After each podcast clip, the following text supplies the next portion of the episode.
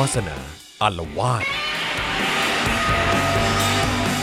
สวัสดีครับ ต้อนรับทุกท่านเข้าสู่วาสนาอารวาสไลฟ์นะครับ อยู่กับผมจอห์นวินยูนะครับ แล้วก็แน่นอนอาจารย์วาสนาวงศ์สุรวัตรค่ะ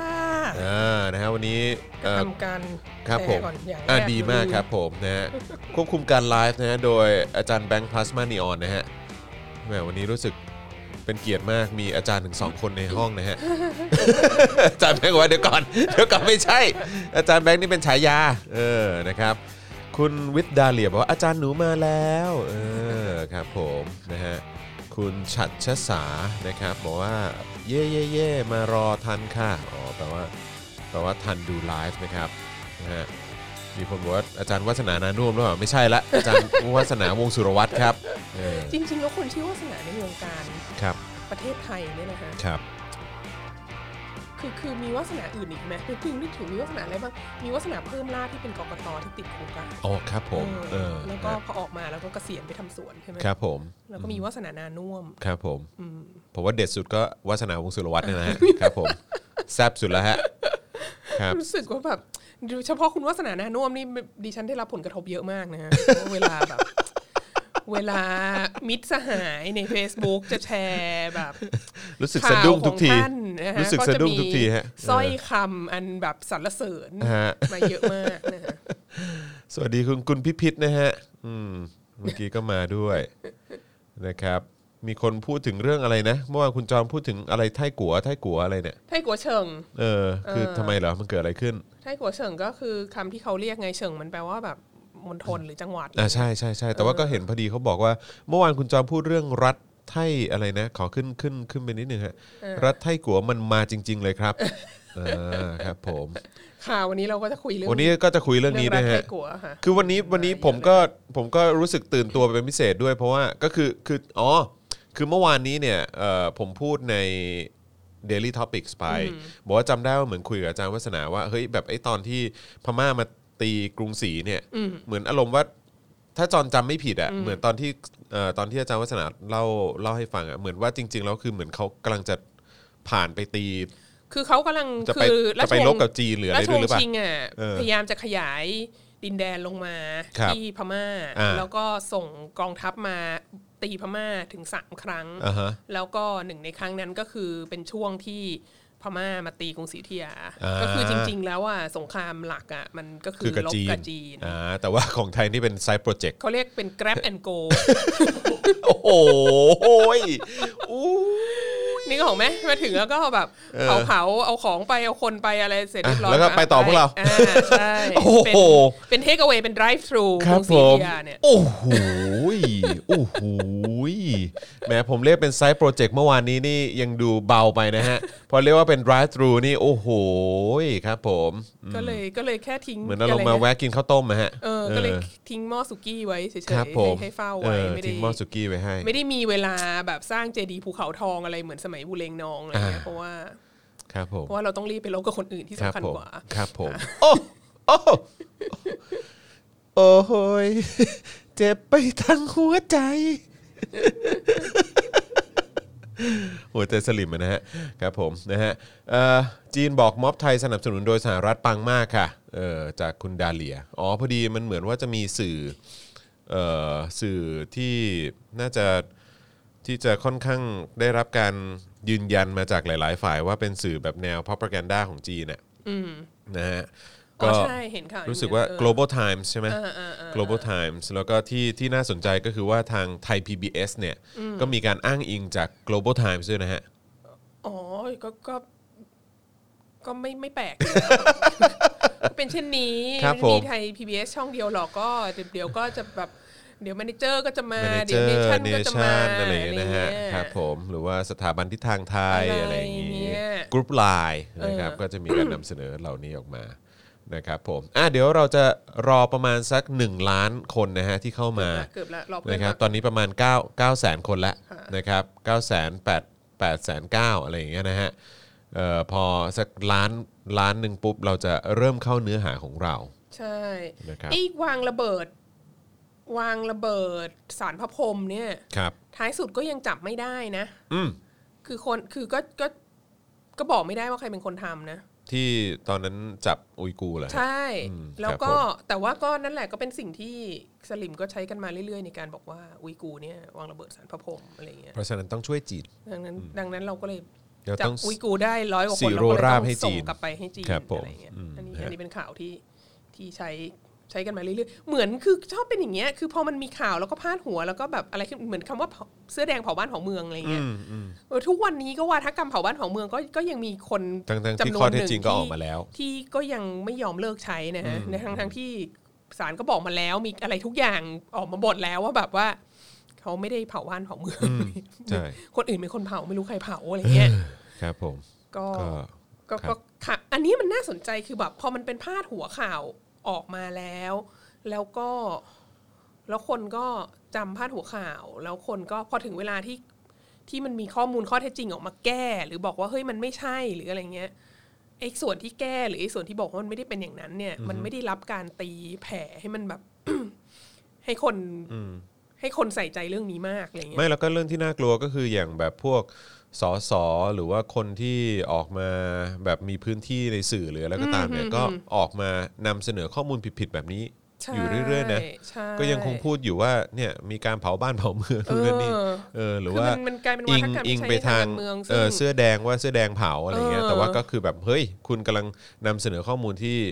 ที่ผิดอยู่นะใช่อืมที่เป็นเท็จอะเออค่ะครับผมซึ่งซึ่งน่ากลัวฮะ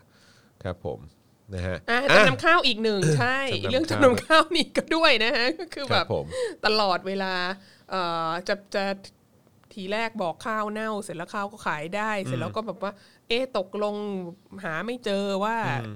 ว่ามันโกงกันตรงไหนหรือออะไรอย่างนี้อะไรเงี้ยแต่ว่าก็คุณท้ายสุดก็คือ คุณยิ่งรักษณ์โดนไปแล้วตั้งแต่แบบส่อทุจริตเลยใช่คือยิ่งรักษณ์โดนโดนเล่นในกรณีเรื่องของการส่อทุจริตนะฮะ คือถ้าจำได้ก็คือวิชาใช่ไหมฮะ อ่า วิชาเป็นคนพูดพูดในสภาเลยว่าส่อแล้วมันแล้วมันมีความอย่างนี้มัซึ่นงมีแบบความมึงมันจะมีขความยี้บไปอกไหนว่าเนี่ยคือขยี้ว่าส่อมันเราจำได้ว่ามันมีมันมีตะกะอย่างนี้มันมีตะกะว่า ไม่รู้ใครแหละในกระบวนการจำนำข้าวอะ อืม โกงสักคนหนึ่งอะเดี๋ยวขอไปค้นก่อนไม่รู้ใคร แต่มันต้องมีคนโกงแน่ๆแล้วแบบผู้บังคับบัญชาสูงสุดคือยิ่งรักษณ์อะต้องรับผิดชอบต้องรับผิดชอบ ครับผม ซึ่งถ้าเป็นอย่างนี้ยเราก็แบบ โอ้โห อีเคสจากคลั่งนี่ทำไมบิ๊กแดงเราไม่โดนบ้างวะซึ่งศึกแล้วนะคะเอาใช่ครับเป็นผมทิศแล้วนะคะทิศตอนนี้แดงก็ไปเป็นราชเลขานุการอ่าใช่ เรียบร้อยแล้วใช่ครับผมเพิ่งเข้าเฝ้าวันก่อนเออครับผมนะฮะเห็นไหมข้อมูลเป๊ะมากครับผมนะฮะอ้าวล้านหนึ่งแล้วครับนะฮะอะตอนนี้เอ่ออย่างเอ่ออย่างแรกที่อยากจะให้ทุกคนทำนะครับก็คือช่วยเอ่อกดไลค์นะครับแล้วก็กดแชร์สำหรับไลฟ์นี้กันหน่อยละกันนะครับวันนี้เนี่ยเราจะมาคุยกันในหัวข้อว่าด้วยพันธมิตรชานม และการไม่ทำตัวเป็นอนานิคมค่ะ นะครับผมนะฮะก็เดี๋ยววันนี้เราจะมาคุยกันแบบละเอียดละเอียดเลยนะครับผมนะฮะว่าว่ามีเอ่อประเด็นไหนนะฮะที่น่าสนใจกันบ้างที่อิงกับสถานการณ์ตอนนี้นะครับ แล้วก็ไปเอ่อเหมือน reference จากประวัติศาสตร์ที่เกิดขึ้น ด้วยนะครับ ก็เดี๋ยวคอยติดตามกันนะครับ แล้วก็ใครนะครับที่อยากจะร่วมสนับสนุนนะครับให้เรามีกำลังในการผลิตรายการต่อไปเนี่ยนะครับก็สามารถสนับสนุนเราได้ ผ่านทางบัญชีกสิกรไทยนะครับ0698 975 539 หรือว่าสแกน QR code ที่ขึ้นอยู่ตรงนี้ได้เลยนะครับ แล้วก็อย่างที่หยอดกันไปนะครับว่านอกจากจะมีไลฟ์ของอาจารย์วัฒนานะครับก็คือวัฒนาอารวาสไลฟ์แล้วเนี่ยเดี๋ยวจะมีเอ่อเซอร์ไพรส์ มาอีก 2 ท่านที่จะมาไลฟ์นะฮะในเครือของ The Topics ของเราด้วยใช่ทีมของเราขยายใหญ่ไปเรื่อยขยายใหญ่ไปเรื่ๆอยๆ แล้วรับประกันคุณภาพว่าแซ่บมากแน่นอนทั้งสองแซบท่านแน่นอนแบบแซบแน่นอนนะฮะสองท่านนี้ผมก็รู้สึกทีแรกก็ไปเอามาได้ยังไงอะไปเอาสองท่านนี้มาได้ยังไง นี่ผมตกใจมากเลยนะครับอาจารย์แบงค์รู้ยัง ยังอ่าอันนี้ไม่ก็คือก็คือยังยังไม่ได้คือยังไม่ได้อัปเดตอาจารย์แบงค์ด้วยแหละ เพราะว่าก็คือรอ confirm เวลาอย่างใช่จริงจัเรางได้คิวแล้วว่ามาแน่นอนนะอะไรอย่างเงี้ยนะครับนะฮะถ้าเกิดว่าเอ่อทราบปุ๊บเนี่ยคนแรกที่จะรู้ก็คืออาจารย์แบงค์นะครับท่านต่อมาก็คือคุณผู้ชมหลายล้านคนของเรานะฮะก็จะได้ทราบเป็นอย่างแน่นอนนะครับผมอาจารย์ไม่บอกเหรอรู้ก่อนไลฟ์แบบครึ่งชั่วโมงทุกทีอะ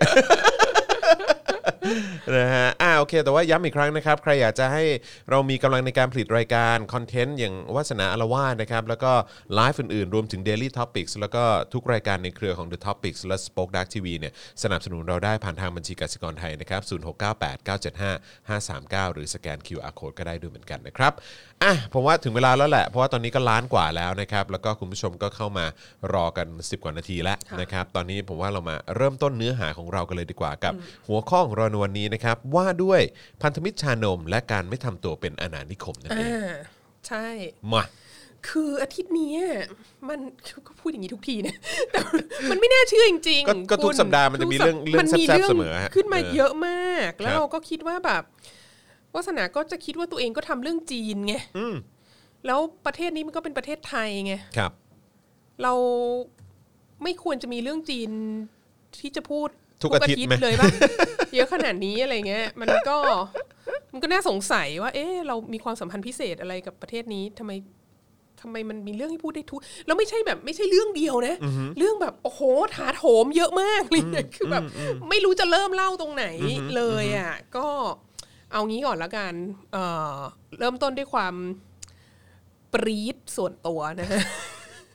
อันนี้อันนี้เป็นเหตุการณ์ในโซเชียลมีเดียป่ะฮะใช่ใช่อ่าครับผมอ่า โอเคงั้นผมผมพอจะนึกออกว่าเหใช่ตุการณ์ไหน คือคือท่านที่ติดตาม Facebook วาสนาก็อาจจะเห็นสถานการณ์นี้อันนี้อันแล้วะอันนี้อันนี้เปิดเป็นพับลิกป่ะฮะเปิดพับลิกอันนี้ค่ะ เพราะว่าหัวข้อนี้เปิดเป็นพับลิกเพราะว่าต้นเรื่องเขาก็เปิดพับลิกมาค่ะ ครับ แล้วก็คืออีฉันก็ตื่นเช้าขึ้นมา แล้วก็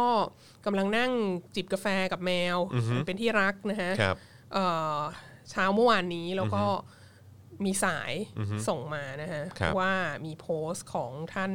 พงศกรรอดชมพูนะฮะครับผมเอ่อเดี๋ยวจะอ่านให้ฟัง คนนี้ก็คืออยู่พักก้าวไกลคือเป็นเมื่อก่อนนะเป็นกกรรมการบริหารพักอนาคตใหม่อ่าอ่าอ่าทีนี้พอพักอนาคตใหม่โดนยุบไปแล้วก็คือก็ท่านสิ้นก็สอยู่ภาพในไปด้กวยลุ่มของคนที่ที่เข้าใจว่าที่จะต้องโดนตัดสิทธิ์ด้วยนะอ่าแต่ว่าโอเคทีนี้ไม่ไม่แน่ใจว่าว่าท่านมีความ สัมพันธ์สถานภาพเป็นอย่างไรกับกับพรรคก้าวไกลก้าวไกลตอนนี้นะฮะหรือคณะเออก้าวหน้าอะไรเงี้ยไม่ชัดเจนนะฮะอะพยายามไปโอเคค้นในเน็ตเราไม่ไม่เห็นนะฮะครับผมก็ anyway ท่านก็โพสต์ว่า การชุมนุมที่ไม่มีแกนนำข้อดีมากข้อเสียก็ยังมี คือเรื่องแสดงสัญลักษณ์โดยไม่รอบคอบควรตรวจตรากันเองให้ดีธงบางผืนสมมุติว่าเป็นธงนาซี แบบนี้ไม่ควรนำมาแสดง เพราะว่าผิดมตินานาชาติ ธงที่เคยโบกซึ่งเกี่ยวข้องกับการแบ่งแยกดินแดน หรือการก่อการร้ายในประเทศอื่น หรือที่สหประชาชาติไม่รับรองอย่านำมาแสดงครับ เล่นแต่ในประเทศพอ ให้กำลังใจต่อไปสำหรับคนส่วนใหญ่ที่คิดว่าเป็นคุณกับประเทศชาติและไม่ต้องการความรุนแรงคือดิฉันก็ ดิฉันเห็นแล้วดิฉันก็ก็ก็ ก็คิดว่ารู้ทันทีครับว่าท่านพูดถึงใครครับธงอะไรนะฮะแล้วก็ก็เลยแย้งไป เพราะว่าสิ่งที่คิดว่ารู้ทันทีเนี่ยก็คือว่าตัวเองก็แชร์รูปนี้ด้วยนะฮะก็คือในการเอ่อชุมนุมครั้งก่อนที่ผ่านมาครับจำไม่ได้แล้วที่ราชราชประสงค์หรือที่ไหนเนี่ยนะฮะเอ่อมีการชูธงต่างๆ คือมันมีการแสดง solidarity กับกลุ่มอื่น ๆ ที่เรียกร้องประชาธิปไตยนะฮะในเอเชียครับเอ่อก่อนหน้านั้นที่ที่เห็นครั้งแรกที่ตัวเองไปร่วมไปร่วมชุมนุมด้วยก็คือที่สนามหลวงเนี่ยครับมีการชูธงเอ่อไต้หวันกับธงฮ่องกงนี่แต่ธงไต้หวันกับธงฮ่องกงเนี่ยมันไม่ใช่ธงไม่ใช่ไม่ใช่ธงมาตรฐานที่ที่เรารู้กันในในทั่วโลกนะครัฮะบกล่าวคือธงฮ่องกงเนี่ย เอ่อก็จะเป็นดอก ดอกไม้สีขาวอยู่ตรงกลางแล้วพื้นเป็นสีแดงใช่ไหมธงเป็นทางการอะครับ แต่ว่ากลุ่มผู้ประท้วงอะที่เขาแบบที่เขาเรียกร้องสิทธิเสรีภาพที่เขาต่อต้านเอ่อกฎหมายความมั่นคงที่อะไรทั้งหลายต่อต้านกฎหมายส่งผู้ร้ายข้ามแดนที่เราพูดถึงมาหลายรอบแล้วเนี่ยเขาจะใช้ธงที่พื้นหลังเป็นสีดำอืมก็คือดอกไม้อยู่บนพื้นหลังสีดำอะไรเงี้ครัยบเพื่อแสดงว่าแสดงความต่อต้านเอ่อ รัฐบาลปักกิ่งด้วย แล้วก็แสดงความคือมันแสดงถึงความแบบความรุนแรงความคือหมายถึงว่า ความรุนแรงที่ที่พวกเขาต้องประสบจากการปราบปรามผู้ชุมนุมอะไรเงี้ยแล้วก็ความแบบดำมืดอายุติธรรมอะไรต่างๆอะไรเงี้ยก็ก็เข้าใจว่าเป็นอย่างนั้น ก็จะเป็นธงที่ผู้ประท้วงจะใช้อะคือธงพื้นหลังสีดำไม่ใช่สีแดงครับ ส่วนธงไต้หวันที่บอกเนี่ย อันเนี้ยก็น่าสนใจมาก คนก็จะไม่ค่อยรู้กันนะฮะว่าธงไต้หวันที่เป็นธงเป็นทางการทุกวันเนี้ย ที่มีตรงมุมเนี่ยเป็นสีน้ำเงิน แล้วก็มีพระอาทิตย์สีเอ่อพระอาทิตย์สีขาวอยู่บนพื้นสีน้ำเงิน แล้วก็ส่วนที่เหลือเนี่ยเป็นสีเป็นสีแดง คนอาจจะไม่รู้ว่าไอ้ที่เป็นพระอาทิตย์สีขาวบนพื้นสีน้ำเงินน่ะอันนั้นคือธงของพรรคก๊กมินตั๋งอ่าอันนั้นคือสัญลักษณ์ของพรรคก๊กมินตั๋งอืมทีนี้เอ่อสาเหตุที่ธงชาติสาธารณจีน หรือไต้หวันมันเป็นอย่างนี้อะก็เพราะว่าคนที่ย้ายมาตั้งรัฐบาลพัฒถิ่นทีแรกอะคือเจียงไคเชกซึ่งเป็น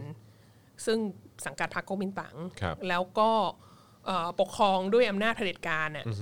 ต่อมายาวนานไต้หวันเพิ่งจะมา democratize ตอนประมาณต้นทศวรรษที่พันเก้าร้อยเก้าสิบเท่านั้นเอง และธงชาติมาจนถึงทุกวันนี้อะก็ยังเป็นธงนี้อยู่ก็คือว่ามีมีธงก๊กมินตั๋งอยู่ในธงชาติไต้หวัน ซึ่ง หลังจากที่ไต้หวัน democratize แล้วอะก็มีการให้มีพรรคการเมืองฝ่ายค้านอื่น ๆ ขึ้นมาเรื่อยๆนะฮะแล้วก็เอ่อที่สำคัญก็คือพรรคประชาธิปไตยก้าวหน้านะพรรค DPP ก็ชนะการเลือกตั้งแล้วก็ได้เป็นประธานาธิบดีมาหลายสมัยประธานประธานาธิบดีคนปัจจุบันก็เป็นพรรค DPP เหมือนกันคุณครัไส้บยิงเหวินนะฮะทีนี้ในขณะที่ในขณะที่เอ่อพรรคก๊กมินตั๋งเป็นสีฟ้าเนี่ยพรรคเอ่อ DPP เนี่ยเป็นสีเขียว และสองพรรคนี้เป็นพรรค หลักที่จะแข่งกันเหมือนเดโมแครตกับริพับลิกันของจีนเนี่ยแล้วก็เวลาแข่งกันก็คือจะเป็นสีฟ้ากับสีเขียวแข่งกัน ทีนี้พรรค DPP ของคุณไส้ไส้ยิงเหวินเนี่ยก็ต้องการเป็นพรรคที่ในขณะที่พรรคก๊กมินตั๋งก็ต้องการที่จะรวมจีนเดียวไงแต่เป็นจีนเดียวที่เป็นก๊กมินตั๋งใช่ไหมตามแนวแนวทางของเจียงไคเชกอะไรเงี้ยแต่ว่าพรรค DPP เนี่ยต้องการให้ไต้หวันเนี่ยเป็นเอกราช แล้วก็แยกมา แล้วมันก็ มันก็เลยมีการผลักดันของกลุ่มต่างๆ ไม่ใช่เฉพาะพรรค DPP หรอกแต่ว่ากลุ่มที่ต้องการให้ไต้หวันแยกเป็นเอกเอกเทศอะไม่ต้องการอยู่ในนโยบายจีนเดียวเนี่ยเขาก็อยากจะเปลี่ยนธงชาติไต้หวัน จากธงที่มีธงของพรรคก๊กมินตั๋งอยู่อะซึ่งมันประหลาดนะ ถ้าเรานึกเหมือนประเทศไทยเงี้ย สมมติอยู่ดีๆธงชาติไทยมีรูปพระแม่พระธรณีบวง บีบมวยผมอยู่ในนั้นน่ะแล้วแบบพรรคประชาธิปัตย์ก็ยังคงอยู่ในสนามการแข่งขันเอออันนี้ด้วยใช่ไหมมันก็ไม่ค่อย make sense ว่าแบบเฮ้ยอะไรวะมันก็เลยมี movement ที่ที่ต้องการจะเปลี่ยนเอ่อธงชาติไต้หวัน มาเป็นธงที่มันไม่มีไม่มีพรรคก๊กมินตั๋งอยู่ในนั้นสัญลักษณ์ของพรรคอยู่อ่าในนั้นดังนั้นธงที่ที่เขาที่เขาเสนอมาก็คือจะเป็นธงที่เอ่อขอบสองข้างเป็นสีเขียว แล้วตรงกลางเป็นสีขาวอืมแล้วตรงกลางที่เป็นสีขาวนั้นน่ะก็จะมีรูป เกาะไต้หวัน เกาะฟอร์โมซา ซึ่งเป็นแบบเขาเรียกอะไรเป็นรูปเหมือนมันหวานนะเกาะมันหวานอยู่ตรงกลาง เป็นครับสีเขียว ดังนั้นก็จะเป็นธงขาวเขียวอะอ่าโอเคผมอ่าเจอรูปละผมเจออ่ารูปละเออเดี๋ยวเดี๋ยวเดี๋ยวเดี๋ยวจะส่งให้อาจารย์แบงค์เอ่อละกันนะครับนำเสนอเออครับให้ผมผู้ชมดู ก็คือแถบสีเขียวสองข้าง ใช่ใช่ไหมครับ แล้วก็สีขาวอยู่ตรงกลางมีธงเอ้ยมีเกาะ มีเกาะไต้หวันอยู่ตรงนั้นอ่ามีเกาะไต้หวันอยู่ตรงกลาคงบผมนะฮะก็เราก็เห็นเราก็เห็นธงเนี้ยเราเห็นธงไต้หวันที่เป็นสีเขียวเนี่ยธงธงมันหวานสีเขียวเนี่ยนะ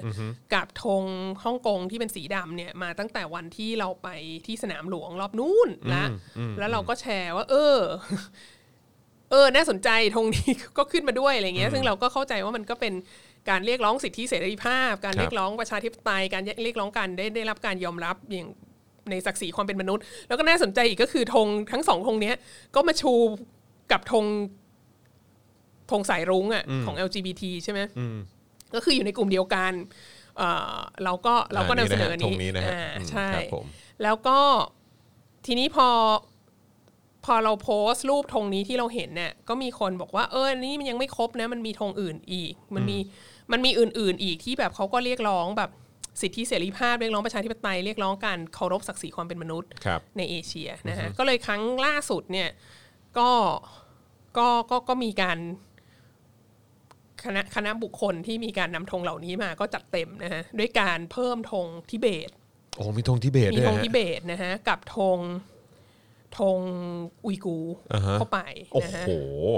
ธงอุยกูร์ก็เป็นธงสีฟ้าแล้วก็มีมี พระจันทร์เสี้ยวแล้วก็มีดาวเอ้ยเดี๋ยวกันนะฮะสีขถ้าถ้าเกิดว่าของของของทิเบตนี่จะเป็นรูปพระอาทิตย์ใช่ไหมฮะของทิเบตมันเป็นรูปอัน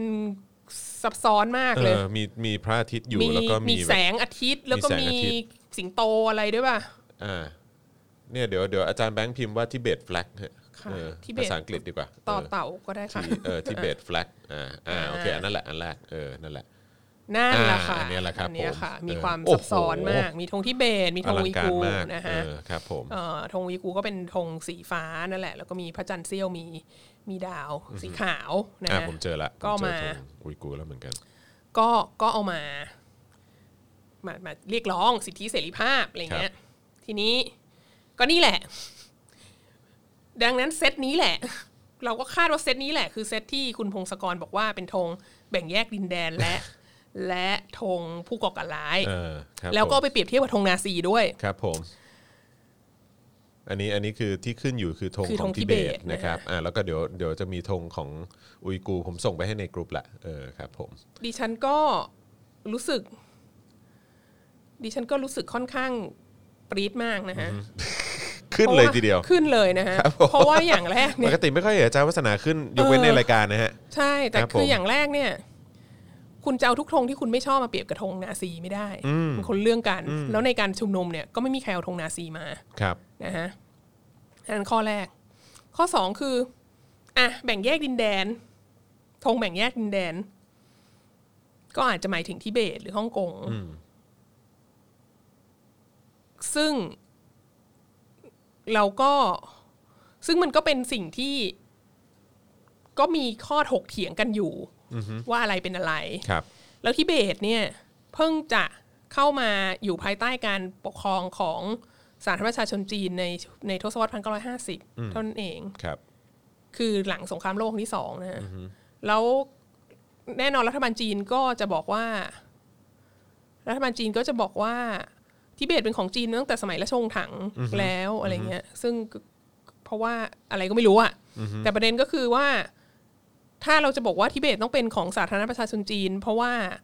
ทิเบตเป็นของจีนมาตั้งแต่สมัยราชวงศ์ถังแล้วอะประเทศไทยก็ควรจะเป็นเมืองขึ้นเขมรนะคะอืมเพราะว่าสมัยก่อนก็ขอมเรืองอำนาจเนี่ยอะอืมเราก็ต้องส่งสวยน้ำอย่างเงี้ยคือถ้าเกิดว่าถ้าเกิดว่าจะใช้ตากานั้น ใช่ถ้าใช้ตักตกกานั้น แล้วจริงๆสาธารณรัฐประชาชนจีนก็ควรจะเป็นส่วนหนึ่งของมองโกเลียไหมครับเอออคือมันมันมันไม่ใช่เหตุผลที่ make sense เท่าไหร่ไง แล้วถ้าโอเคเขาก็อาจจะบอกว่ามันก็มีคณะกรรมการผู้ปฏิวัติ ปฏิวัติโน่นนี่นั้น มันก็มีบางส่วนของการเมืองภายในทิเบตที่สนับสนุนพรรคคอมมิวนิสต์จีนอะไรเงี้ย อันนี้มันก็เป็นสิ่งที่ดีเบตกันได้ต่อไป แต่ว่าอย่างไรก็ตามอะเราก็ต้องยอมรับว่าในความเป็นจริงเนี่ยผู้นำสูงสุดคือมันทางผู้นำทางจิตวิญญาณ และผู้นำทางการเมืองของทิเบตก็คือดาไลลามะก็ต้องลี้ภัยออกมาจากจีนน่ะอืม แล้วก็แล้วก็มาอยู่ที่ดารัมซาร่าในในอินเดียมาเป็นเวลานานมากแล้ว แล้วก็รัฐบาลจีนก็มีการจับตัวลามะระดับสูงอะไรเพราะระบบลามะที่ที่ปกครองทิเบตเนี่ยเขาจะใช้กันกับชาติมาเกิดใช่ไหมอย่างนั้นมันก็มีเด็กที่แบบสโพสกับชาติมาเกิดเป็นปัญเชลามะ หรืออะไรที่ที่จะต่อมาเนี่ยก็ถูกปักกิ่งแอบดักไปอะไรเงี้ยแล้วก็รัฐบาลปักกิ่งก็เข้ามาแทรกแซงเรื่องการตั้งลามะตั้งอะไรต่าง ๆ แล้วก็เรื่องการปกครองภายในทิเบต มาเป็นเวลานานนานมากแล้ว ซึ่งก็โอเค อันนี้ก็ อันนี้ก็อาจจะบอกได้ว่าเป็นเรื่องการเมืองภายในอะไรของเขาก็ว่าไป แต่ว่าในทั่วโลกอะ มันก็มีกลุ่มที่เรียกร้องการฟรีทิเบต และกลุ่มที่ตั้งคำถามกับสิ่งที่อาจจะเป็นการละเมิดสิทธิมนุษยชน และจำกัดสิทธิเสรีภาพทางในการนับถือศาสนาอะไรต่างๆในทิเบตอะอยู่เป็นจำนวนมาก เยอะมากแล้วก็ในโลกตะวันตก ด้วยนะฮะไม่ใช่ไม่ใช่แต่เฉพาะแถวแถวๆนี้จริงๆแล้วแถวแถวๆนี้น้อยกว่าในโลกตะวันตกด้วยซ้ำไปที่ที่เรียกร้องให้ฟรีทิเบตนะฮะดังนั้นเราก็คิดว่า การบอกว่าการชูธงทิเบตเนี่ย เป็นการสนับสนุนกลุ่มกบฏแบ่งแยกดินแดนเนี่ย มันก็มันก็ไม่น่าจะใช่นะเพราะว่าเรื่องนี้ยังเป็นเรื่องที่คนเขาถกเถียงตั้งคำถามกันอยู่แล้วก็ แล้วก็มันก็เป็นสิ่งที่ เราเป็นประเทศเอกราชอะเราเป็นเรามีเสรีภาพในการแสดงความคิดเห็นเรา หรือควรจะมีระบอบประชาธิปไตย เราก็ควรจะมีโอกาสเราก็ควรจะมีสิทธิ์ตั้งคำถามได้ว่าอันนี้มันใช่หรือเปล่านะฮะเอ่ออะทิเบตผ่านไปทีนี้เรารู้สึกว่าที่เขาที่คนอาจจะรู้จักน้อยที่สุดแล้วเป็นเรื่องที่เราอธิบายไปในโพสต์ของเราเมื่อวานก็คืออุยกูร์เอ่อซึ่ง อุยกูร์เนี่ยเป็นเป็นชนกลุ่มน้อย แต่มีเป็นล้านเหมือนกันนะเอ่ออยู่ในชินเจียงคือทางตะวันตกเฉียงเหนือของจีนครับนะฮะแล้วก็นับถือศาสนาอิสลาม แล้วก็เป็นชาติพันธุ์ที่ที่ต่างกันกับคนจีนนะฮะแล้วก็เอ่อเป็นกลุ่มที่ถูกเข้าไปควบคุมเอ่ออย่างมาก แล้วก็ในเนราทีฟของจีนก็บอกว่าพวกนี้เป็นแบบมุสลิมหัวรุนแรง แล้วก็เอ่อ นอกจากจะแบ่งแยกดินแดน แล้วก็ยังเป็นผู้ก่อการร้ายด้วยดังนั้นเนราทีฟคำว่าอุยกูร์เป็นผู้ก่อการร้ายเนี่ยเป็นเนราทีฟของของจีนของรัฐบาลจีนที่บอกว่าต้องไปจัดการควบคุมคนพวกนี้เพราะว่าเขาเป็นผู้ก่อการร้าย แล้วก็ก็เราก็เคยพูดเรื่องนี้บ้างในในในรายการนี้นะฮะว่าครับมันก็มีอิชูว่ามันเป็นที่สงสัยของนานาชาติว่ามันมีการตั้ง concentration camp อยู่ในซินเจียง แล้วก็จับคนอุยกูร์เป็นล้านเนี่ยเข้าไปแบบล้างสมองอะ่ะแล้วบังคับทำนั้นทำนี้ แล้วมันก็มีคนอุยกูร์ที่หนีออกมาได้อะ่ะที่แบบมาให้ปากคำกับโลกภายนอก แล้วมันก็น่ากลัวน่าสยองมาก มีการแบบมีการพากแม่พากลูก มีการเอาลูกไปอยู่ที่อื่น ไปล้างสมอง มีการบังคับทำหมันมีอะไรเงี้ยเอ่อซึ่งเขาเล่ามา ซึ่งมันก็น่ากลัว ซึ่งเราก็ไม่รู้ว่ามันจริงหรือเปล่า แต่ว่าอย่างที่บอกไว้ในโพสต์เมื่อวานก็คือว่า แล้วก็เคยพูดในรายการนี้ด้วยว่าตอนที่ รัฐมนตรีต่างประเทศของจีนหวางอี้เนี่ยไปที่ไปเยือนสหภาพยุโรปเมื่อไม่กี่สัปดาห์ที่ผ่านมาเนี่ยครับผู้นำของประเทศที่เขาไปเยือนทุกประเทศอะก็บอกว่าอยากให้เปิดให้คณะกรรมการที่เป็นกลางของสหประชาชาติอะเข้าไปตรวจสอบพื้นที่ในซินเจียง เพื่อลบคำคอรหา เพื่อความสบายใจ เราต่างก็เออไม่สบายใจ ถ้าอ่าฮะบอกว่าในที่นั้นแบบ modern day holocaust มันกำลังเกิดอยู่ แล้วก็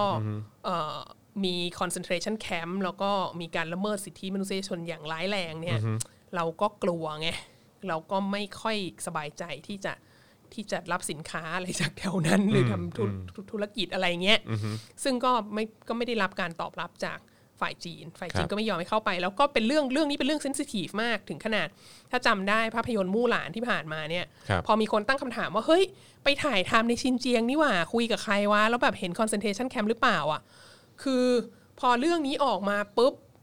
ทางการจีนเนี่ยเซ็นเซอร์ทุกอย่างเลยนะ เกี่ยวกับมู่หลานอะคืออก็พูดง่ายๆว่าไม่ต้องมีโปรโมชั่นไม่ต้องมีโฆษณาอะไรในจีนเลยครัอะ่ะบคุยกันก็ยังไม่ได้เลยตัดเรื่องขานี้อะไรกันเลยเงี้ยทีเดียวตัใช่ ซึ่งมันก็น่าสนใจมากเพราะว่าภาพยนตร์มู่หลานเนี่ยก็ก็แสดงเขาเรียกอะไรมันควรจะเป็นภาพยนตร์ที่ทำขึ้นมาเพื่อ pro จีนน่ะเอาใจคนจีนอยู่แล้วอะ่ะใช่แล้วดันมาเกิดเหตุการณ์นี้อะมันก็ทำให้เราสงสัยว่าเอ๊ะ มันต้องแบบ มันต้องเป็น sensitive issue มากนะ ถึงขั้นว่าขนาดหนังที่ดูแล้วมาเพื่อ pro จีนเนี่ยเออใช่ก็ยังโดนแบบว่าตัดการโปรโมทได้ขนาดนี้เลย ใช่ ซึ่งก็ก็ยังไม่มีการตอบคำถามที่ชัดเจนอะไรอย่างเงี้ยทีนี้เราก็เลยเราก็เลยรู้สึกว่า ถ้าคุณพงศกรบอกว่า อันนี้เป็นธงผู้ก่อการร้ายอะครับ อันนี้ไม่ใช่คุณพงศกรไม่ได้กำลัง represent สิ่งที่สากลโลกยอมรับนะ คุณพงศกรกำลัง represent narrative ของรัฐบาลจีน ที่ไม่ยอมให้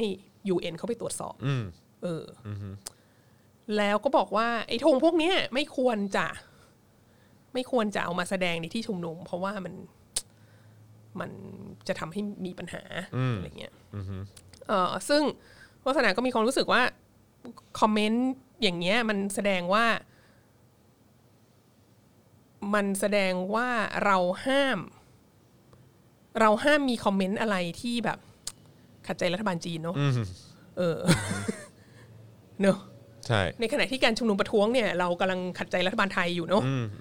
เราก็ขัดใจเผด็จการไทยเนาะแต่ว่าเราห้าม ขัดใจเผด็จการจีนเนาะใช่ เออ มันทำให้เราทำให้รู้สึกเหมือนเราเป็นลูกกระแป่งจีนนะฮะอืม คือเราเป็นลูกกระแป่งจีนมากยิ่งกว่า เราเป็นลูกกระแป่งประยุทธ์อีกนะ ใช่ คืออ่าฮะ amazing เออเอออะก็ก็โพสต์ไปนะฮะแล้วก็โพสต์ว่าแล้วแล้วก็แล้วก็แล้วก็ย้ำเตือนให้ให้ทุกท่านในโซเชียลมีเดียจำได้ด้วยว่าไอ้ narrative เนี้ยที่บอกว่าอุยกูร์เป็นผู้ก่อการร้ายมันก็เป็น narrative เดียวกับผู้นำไทยเมื่อไม่กี่ปีที่ผ่านมาที่แบบ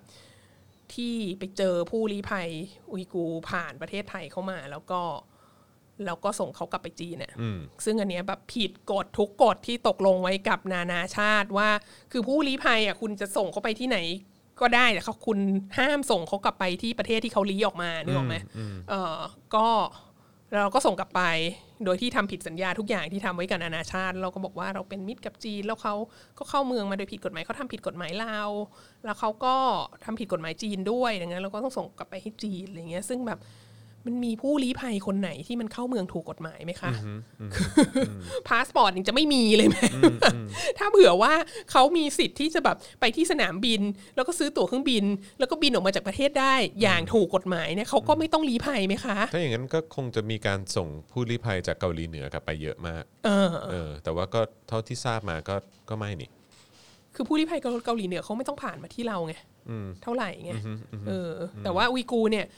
เขาจำเป็นต้องผ่านมาที่เรา เพราะว่าตอนหลังอะจีนตั้งอ่าดิฉันเคยพูดในรายการนี้เหมือนกัน องค์การความร่วมมือเซี่ยงไฮ้ครับผมซึ่งเป็นแบบองค์การความร่วมมือด้านความมั่นคงกับประเทศในเอเชียกลาง แล้วก็มันก็มีข้อตกลงกันว่า ถ้ามีเขาเรียกอะไรนักโทษการเมืองเออผู้ก่อการร้ายหรือแบ่งแยกดินแดนหรืออะไรอะที่ที่ข้ามพรมแดนไปอะอีกประเทศหนึ่งที่อยู่ใน องค์การความร่วมมือเซี่ยงไฮ้เนี่ยมีความรับผิดชอบที่จะต้องส่งกลับคืนมา ให้จีน แล้วจีนก็ต้องทำอย่างเดียวกันเมื่อมีคนจากประเทศพวกนั้นนะเข้ามาในจีน และที่สำคัญที่สุดก็คือคาซัคสถาน ซึ่งมีพรมแดนติดกับจีน แล้วก็เป็นเป็นเส้นทางหลบหนีของอุยกูร์เหล่านี้นะฮะคือต้องบอกนิดนึงว่าอุยกูร์เนี่ยเขาเป็นกลุ่มที่เรียกว่าเป็นเชื้อสายเตอร์กิกก็คือเป็นญาติอะพูดง่าย ๆ แบบ over simplify อะก็คือเป็นญาติกับคนตุรกีอะแล้วรัฐบาลตุรกีเนี่ยก็มีนโยบายว่าถ้ามีคนอุยกูร์เอาตัวเองไปถึงตุรกีได้อะจะรับทุกคนทีนี้เมื่อก่อนน่ะเขาก็ไปกันตามเส้นทางสายไหมใช่ไหมเขาก็อพยพข้ามผ่านคาซัคสถานไปในคาซัคสถานก็มีคนอุยกูร์อยู่ด้วยเยอะอะไรเงี้ย แต่พอตอนหลังพอมีองค์การความร่วมมือเซี่ยงไฮ้อะมันไปทางนั้นไม่ได้แล้วไงเพราะว่าพอโดนตัดข้ามไปอัฟกานิสเอ๊ะข้ามไปคาซัคสถานคาซัคสถานคาซัคสถานก็ต้องส่งคืนให้จีน ดังนั้นทำยังไงดี อีกประเทศหนึ่งที่ช่วยอุยกูร์คือมาเลเซียมาเลเซียไม่ได้ไม่ได้บอกว่าจะรับอุยกูร์ทั้งหมดนะแต่ว่าเป็นพี่น้องมุสลิมด้วยกันเนี่ยก็คือว่าถ้ามาถึงมาเลเซียจะสามารถต่อหาไปยังตุรกีหาได้เรือหาเครื่องบินหาอะไร flight เพื่อที่จะไปตุรกีได้นะฮะดังนั้นก็คือมันก็เลยเป็นเหตุให้ ให้เขาต้องลงผ่นไทยใต้แล้วก็ผ่านไทยแล้วก็โดนจับอะไรอย่างเงี้ยก็คือเนี่ยค่ะเขาก็ก็ก็เป็นเช่นนี้ก็เลยเป็นสิ่งที่เรามีความรู้สึกว่า เออเราไม่ควรจะเรียกเขาว่าผู้ก่อการร้ายนะฮะทีนี้โอเคก็ก็ได้กระทำการแบบว่า ได้กระทำการอธิบาย อันนี้ไปเสร็จละ ก็มีคอมเมนต์ต่างๆ เข้ามาในโพสต์ที่ฉันอธิบายเยอะมากนะฮะ แล้วก็เป็นคอมเมนต์ที่น่าสนใจมากนะฮะน่าสนใจว่า เอ๊ะเราเราเข้าใจอะไรไม่ตรงกันเนาะเขาอาจจะแบบว่าไม่ได้ ไม่ได้ดูรายการของเรา ไม่ได้ติดตามข่าเป็วนไปได้สารครับช่องทางป็นปเดียวกับเราอะไรเงี้ยครับเอ่อก็มีมีคนแรกๆเลยคนหนึ่งเข้ามา แล้วก็บอกว่า อันเนี้ยท่านพงศกรน่ะไม่ได้โพสต์อยู่ดีๆ ก็ว่าขึ้นมาเฉยๆนะ เป็นการโพสต์ตอบ โพสต์อีกอันหนึ่งที่เป็นข่าวที่ที่เขียนว่ากลุ่มผู้ชุมนุมว่าเนี่ยสนับสนุนผู้ก่อการร้ายแบ่งแยกดินแดนในประเทศอื่นอะไรเงี้ยเอ่อแล้วก็ท่านพงศกรก็เลยมาอธิบายแล้วก็แล้วก็เจ้าตัวก็เอาโพสต์ต้นเรื่องนั้นมาด้วย ซึ่งเรามีความรู้สึกว่าโพสต์ของท่านพงศกรไม่ได้อธิบายไงมันเป็นการ confirm ว่าสิ่งที่เขาบอกมันถูกต้อง ดังนั้นก็ไม่ใช่อันนี้ไม่ใช่การอธิบายนะฮะแล้วก็มีขึ้นมาอีก narrative หนึ่งก็คือว่าเออก็คือเอ่อก็ถูกต้องแล้วที่เขาเตือนก็ถูกต้องแล้ว เนี่ยเอ่อ กลุ่มผู้ชุมนุมเนี่ยแค่ไฟกับรัฐบาลไทย แค่เรียกร้องความเปลี่ยนแปลงอะไรต่างๆ ในในประเทศไทยต่อสู้กับเผด็จการในประเทศไทยอะก็จะเอาตัวไม่รอดอยู่แล้ว จะไปต่อสู้กับเผด็จการจีนทำไม เออ จะไปเปิดศึกสองด้านสามด้านทำไม ใช่ไหมแล้วก็มีต่อตามมาอีกที่บอกว่า เนี่ย พอเอาธงพวกนี้มามา นำเสนออะมันก็จะเป็นข้ออ้างให้จีนเนี่ย เข้ามาแทรกแซงเข้ามาแทรกแซงเราได้ แล้วก็จีนก็อาจจะมาสนับสนุนเผด็จการให้มาปราบ ให้มาปราบกลุ่มผู้ชุมนุมอะไรเงี้ยซึ่งอีฉันก็รู้สึกว่า มันเป็นแนวคิดที่แปลกนะแนวคิดทั้งสองอย่างเนี้ยเพราะว่ามันแสดงให้เห็นว่า ท่านเหล่านี้รู้สึกว่าที่เป็นอยู่ณปัจจุบันเนี่ย จีนไม่ได้แทรกแซงประเทศเราอะ่ะจีนไม่ได้มีอิทธิพลเหนือประเทศเราอะ่ะเลยอะไรเงี้ยก็เลยคิดว่าวันนี้ก็คงต้องมานั่งคุยกันเรื่องพันธมิตรชานมเนาะว่ามันคืออะไรทำไมทำไมขบวนการเรียกร้องประชาธิปไตยในประเทศเราอะ่ะ จึงเข้าไปอยู่ในสิ่งที่เรียกว่าพันธมิตรชานมเอ่อแล้วก็เข้าไปสนับสนุนมี solidarity กับกลุ่มที่เรียกร้องประชาธิปไตยในฮ่องกงแล้วก็ แล้วก็ไต้หวัน คือไต้หวันเขามีประชาธิปไตยอยู่แล้วแหละ แต่ว่าเขา under constant threat ที่แผ่นดินใหญ่บอกว่าปักกิ่งบอกว่าปักกิ่งจะปกครองไต้หวันอะไรเงี้ยเออแล้วเขาก็ต้องการเอกราชเขาก็เขาก็ต้องการจะอยู่ได้โดยไม่ต้องกลัวว่าปักกิ่งจะมาบุกเมื่อไหร่อะไรเงี้ยเอ่อคำถามก็คือว่าทำไมทำไม movement ของเราจึงควรจะเข้าไปเป็นกลุ่มเดียวกับ movement เหล่านี้นะมีคนถามเยอะ ทีนี้คนก็อาจจะบอกว่าพันธมิตรชาโนมันเริ่มต้นขึ้นมาจากซีรีส์วายอะมันมันไม่ค่อยมันเป็นเรื่องไร้สาระหรือเปล่าอะไรเงี้ย อันนี้ไม่ใช่อีฉันพูดนะซีรีส์วายนี่ไม่ใช่เรื่องไร้สาระนะ คุณอย่าครับไป คุณอย่าไปมีเรื่องกับกับติ่งวายนะ คือคือมีเรื่องกับเขาไม่ได้เลยนะเขาเป็นผู้ผลักให้โลกใบนี้หมุนไปอะไรเงี้ยเอ่อแต่โอเค เรื่องมันอาจจะเริ่มมาจากอะไรนะ เนวีตอนนั้นใช่ไหมอ่าอ่าครับผมอาจจะเรื่องมันมันอาจจะเริ่มต้นมาจากมาจากความขัดแย้งของแฟนคลับซีรีส์วายพระเอกหนังวายอะไรต่างๆ ที่ที่เป็นระหว่างแฟนคลับชาวไทยกับแฟนคลับชาวจีนแผ่นดินใหญ่อะไรอย่างนี้ แล้วก็เลยเอ่อมีเขาเรียกอะไรแฟนดอมต่างๆ ก็มารบกันใช่ไหมแล้วมันก็เลยเป็นที่มาของคำว่า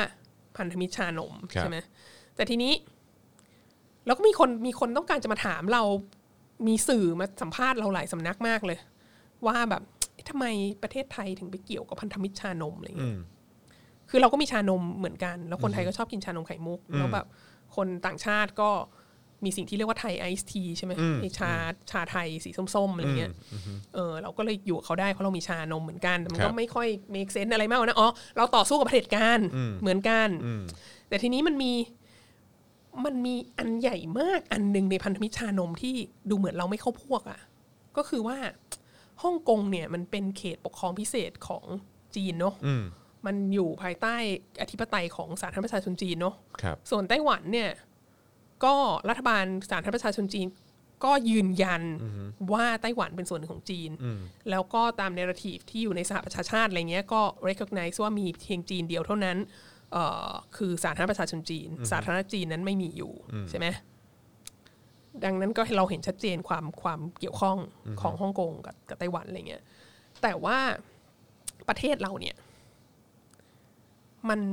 ไม่ได้เป็นส่วนหนึ่งของจีนนะแล้วจีนก็ไม่ได้เคลมว่า เราเป็นส่วนหนึ่งของจีนนะแล้วทำไมเราถึงไปอยู่ในพันธมิตรชานม มันเกี่ยวไหมว่าแบบว่าเออจริง ๆ แล้วแบบเรามีความความกังวลอยู่ลึกๆอยู่แล้วว่าเออแบบจีนจะเข้ามามีบทบาท เยอะจีนจะเข้ามาครอบงำอะไรอย่างเงี้ยเออ หรือปะใช่ไหมคนคนคิดอย่างนี้หรือเปล่า แบบจีนเข้ามาเยอะมากเลย มีทั้งแบบว่า เออมาแบบเออ มาเป็นเจ้าของธุรกิจในไทยนู่นนั่นนี่อะไรเอหอลายๆอย่างอะไรอย่างอเงี้ยย่างช่วงก่อนโควิดเนี่ยไปเชียงใหม่งิจีเนี่ยข้าาเยอะอะไรอย่างเงี้ยไปเชียงใหม่นี่โอ้โห เดินอยู่นิมมานนี่แบบป้ายทุกสิ่งทุกอย่างเป็นเป็นภาษาจีจีนนหมดหมดเลยแล้วก็ใช่เข้าร้านขายยาก็เภสัชกรก็ต้องพูดภาษาจีนอะไรเงี้ยคืออคือช่วงก่อนโควิดเนี่ยอยู่เชียงใหม่เนี่ยภาษาจีนสำคัญกว่าภาษาอังกฤษนะก็หลายๆแล้วแบบไปตลาดห้วยขวางอะไรเงี้ยครับคือว่าทั้เป็นงแบนั้บนเลยฮะ little China ชนิดที่ว่านะฮะไม่ใช่ ไม่ใช่ไปถึงแล้วจะไปพูดภาษาแต้จิ๋วภาษาฮกเกี้ยนอะไรที่เป็นภาษาบรรพชนจีนพ้นทะเลของเรานะไปถึงก็พูดแมนดารินเลยนะครับพูดจีนกลางเลยนะฮะหรือเปล่าเรื่องนี้เนี่ยก็เวลาที่ดิฉันคุยกับสื่อหลาย ๆ สื่อที่มาสัมภาษณ์อะเขาก็จะบอกว่า อาจารย์คิดไปเองหรือเปล่า อะ คือแบบคนที่ผู้ชุมนุมเขา เขาคิดอย่างนี้ด้วยหรือเปล่า หรือว่าอาจารย์คิดเองคนเดียว เพราะว่าอาจารย์แบบว่าทำเรื่องจีน แล้วก็เลยแบบว่า obsess จีนขึ้นสมอง แล้วก็คิดว่าจีนเนี่ยเป็นภัยคุกคามหรือเปล่าอะไรเงี้ย ก็เลยพอดีอาทิตย์นี้เช่นเดียวกัน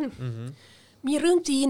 เกิดขึ้นเยอะมากอีกเช่นเดียวกัน ยกตัวอย่างว่ามีอะไรบ้าง ในสัปดาห์ที่ผ่านมาที่จะต้องทำให้สงอันนี้คือ อันนี้คือเราไม่พูดเรื่องเรือดำน้ำแล้วนะครับเพราะว่ามันแบบมันเก่าแล้วอะเออเราเราพูดเรื่องที่ เฉพาะสัปดาห์ที่ผ่านมาเนี่ยที่อยู่ในข่าวเนี่ยอย่างแรก 28 ตุลาคมนะฮะไม่กี่วันมานี้ มีการลงนามข้อตกลงสัญญาในการสร้างรถไฟความเร็วสูงนะฮะกรุงเทพหนองคาย ระยะแรก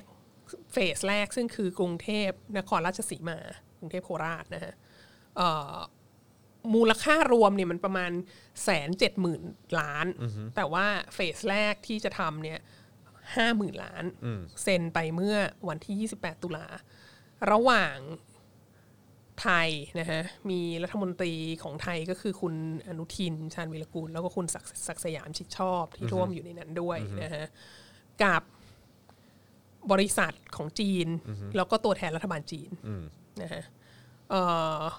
ซึ่งอันเนี้ยคิดว่าสืบเนื่องมาจากก่อนหน้านั้นที่รัฐมนตรีต่างประเทศหวังอี้มา แล้วก็พบกับรัฐมนตรีต่างประเทศไทยท่านดอนปรมัตถ์วินัย แล้วก็มีแถลงการอะไรออกมา ซึ่งอ่านไม่รู้เรื่องแล้วตอนหลังเอ่อกระทรวงต่างประเทศก็ลบโพสต์อันนั้นไปที่บอกว่าแบบอนุญาตให้ใช้ที่ดินโน่นนี่นั้นในการก่อสร้างอะไรทั้งหลายเนี่ยกงสงกงสุนอะไรเนี่ยไม่ชัดเจนเนี่ยแล้วเราก็สงสัยว่าสิ่งนี้คืออะไรอะ่ะแล้วก็มีการมา มาลงนามในสัญญาอันนี้นะฮะเมื่อวันที่ 28 นั่นเองนะฮะก็คือจะสร้างรถไฟความเร็วสูงทีนี้ รถไฟความเร็วสูงเนี่ยห้าหมื่นล้านเนี่ยใครจ่าย นึกถึงคุณเกลือขึ้นมาเลยคุณเกลือบอกว่าจีนจะมาสร้างให้เราฟรีใช่ไหมห้าหมื่นล้านนี้ จีนจ่ายป่ะฮะ รัฐบาลไทยจ่ายทั้งหมดร้อยเปอร์เซ็นต์ใช่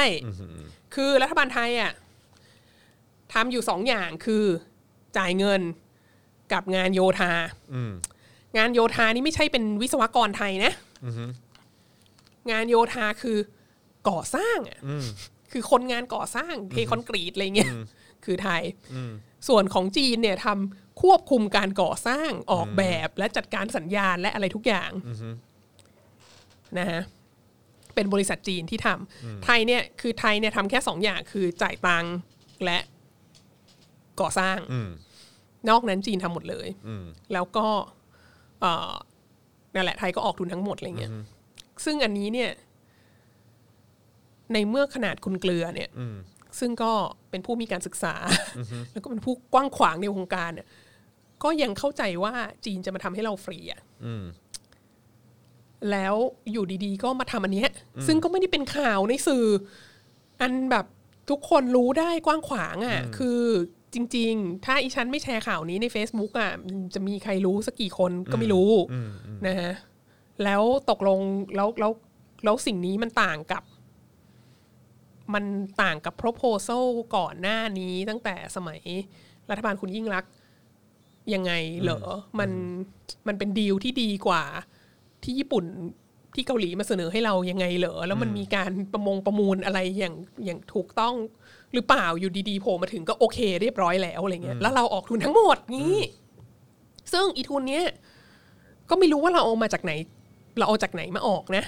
ไม่รู้ว่าเรากู้หรือเราอะไรมาหรือเปล่านะเพราะว่าช่วงนี้เราก็ไม่ได้รวยไงใช่เอออก็แล้วก็เป็นสิ่งที่ โครงการนี้ก็เป็นสิ่งที่แลดูว่าพี่พี่พี่น้อง ประชาชนชาวไทยไม่ไม่ได้มีส่วนร่วมในการตัดสินใจเลย ใดๆเลย โดยสิ้นเชิงเนี่ยเขาก็จะทำเขาก็ทำอะไรเงี้ยมันก็เราก็ใช้เงินของเรา อ่า มันก็น่าเป็นห่วงเนอะเออใช่น่าเป็นห่วงมาก แล้วคุณภาพ คุณภาพรถไฟความเร็วสูงของจีนเนี่ย มันไม่รู้อีฉันก็ไม่อยากจะแบบว่า ไม่อยากจะเหมารวมหรืออะไรนะ แต่ว่าในความที่ อยู่ดีๆก็มาจากไหนก็ไม่รู้แล้วประชาชนก็ตรวจสอบไม่ได้ แล้วก็งุมงี้คุยกันเองแล้วอะไรอย่างเงี้ย มันเออมันก็น่าเป็นห่วงอะผมกลัวเหลือเกินนะว่าเดี๋ยวแบบพอถึงเวลาแบบพอถึงยุคหนึ่งที่ไทยเราเป็นประชาธิปไตยอะนะซึ่งซึ่งท้ายสุดมันก็คงวันนั้นก็ต้องมาถึงอะนะฮะแล้วแบบพอถึงเวลาปุ๊บแล้วแบบต้องต้องมาลื้อรางรถไฟอะแล้วทำใหม่อะเออมันจะน่ากลัวมากเลยนะอันนี้มัจะแบบว่า เขาใจว่าคือใช่แบบว่าใช่ใช่โอ้โห พระเจ้านี่คือแบบว่าต้องมาทำรถไฟใหม่หมดเลย เพราะว่าแบบว่าในสมัยของคอสช และสมัยเผด็จการยึดอำนาจเนี่ยได้ไปทำดีลแบบทุเรศทุเรศแล้วก็ซื้อของห่วยๆมา แบบเนี้ยแล้วก็ต้องแบบมานั่งเลาะรางรถไฟใหม่แล้วก็ต้องสร้างใหม่แล้วก็ต้องเสียเวลาอีกไม่รู้กี่สิบปีในการแบบว่าวางระบบอะไรเอพอวกเนี้ยแล้วเงินอีกกี่แสนล้านอีกกี่แสก็นไม่ล้านรู้ก็ไม่รู้อะไรเงี้ยอ่ายังยังไม่ต้องไปถึงตรงนั้นก็ได้ แต่ว่าคิดประเด็นหนึ่งที่น่าสนใจก็คือ นึกถึงเหตุการณ์คล้ายๆกันเนี่ยเกิดที่มาเลเซียก็คือนายกรัฐมนตรี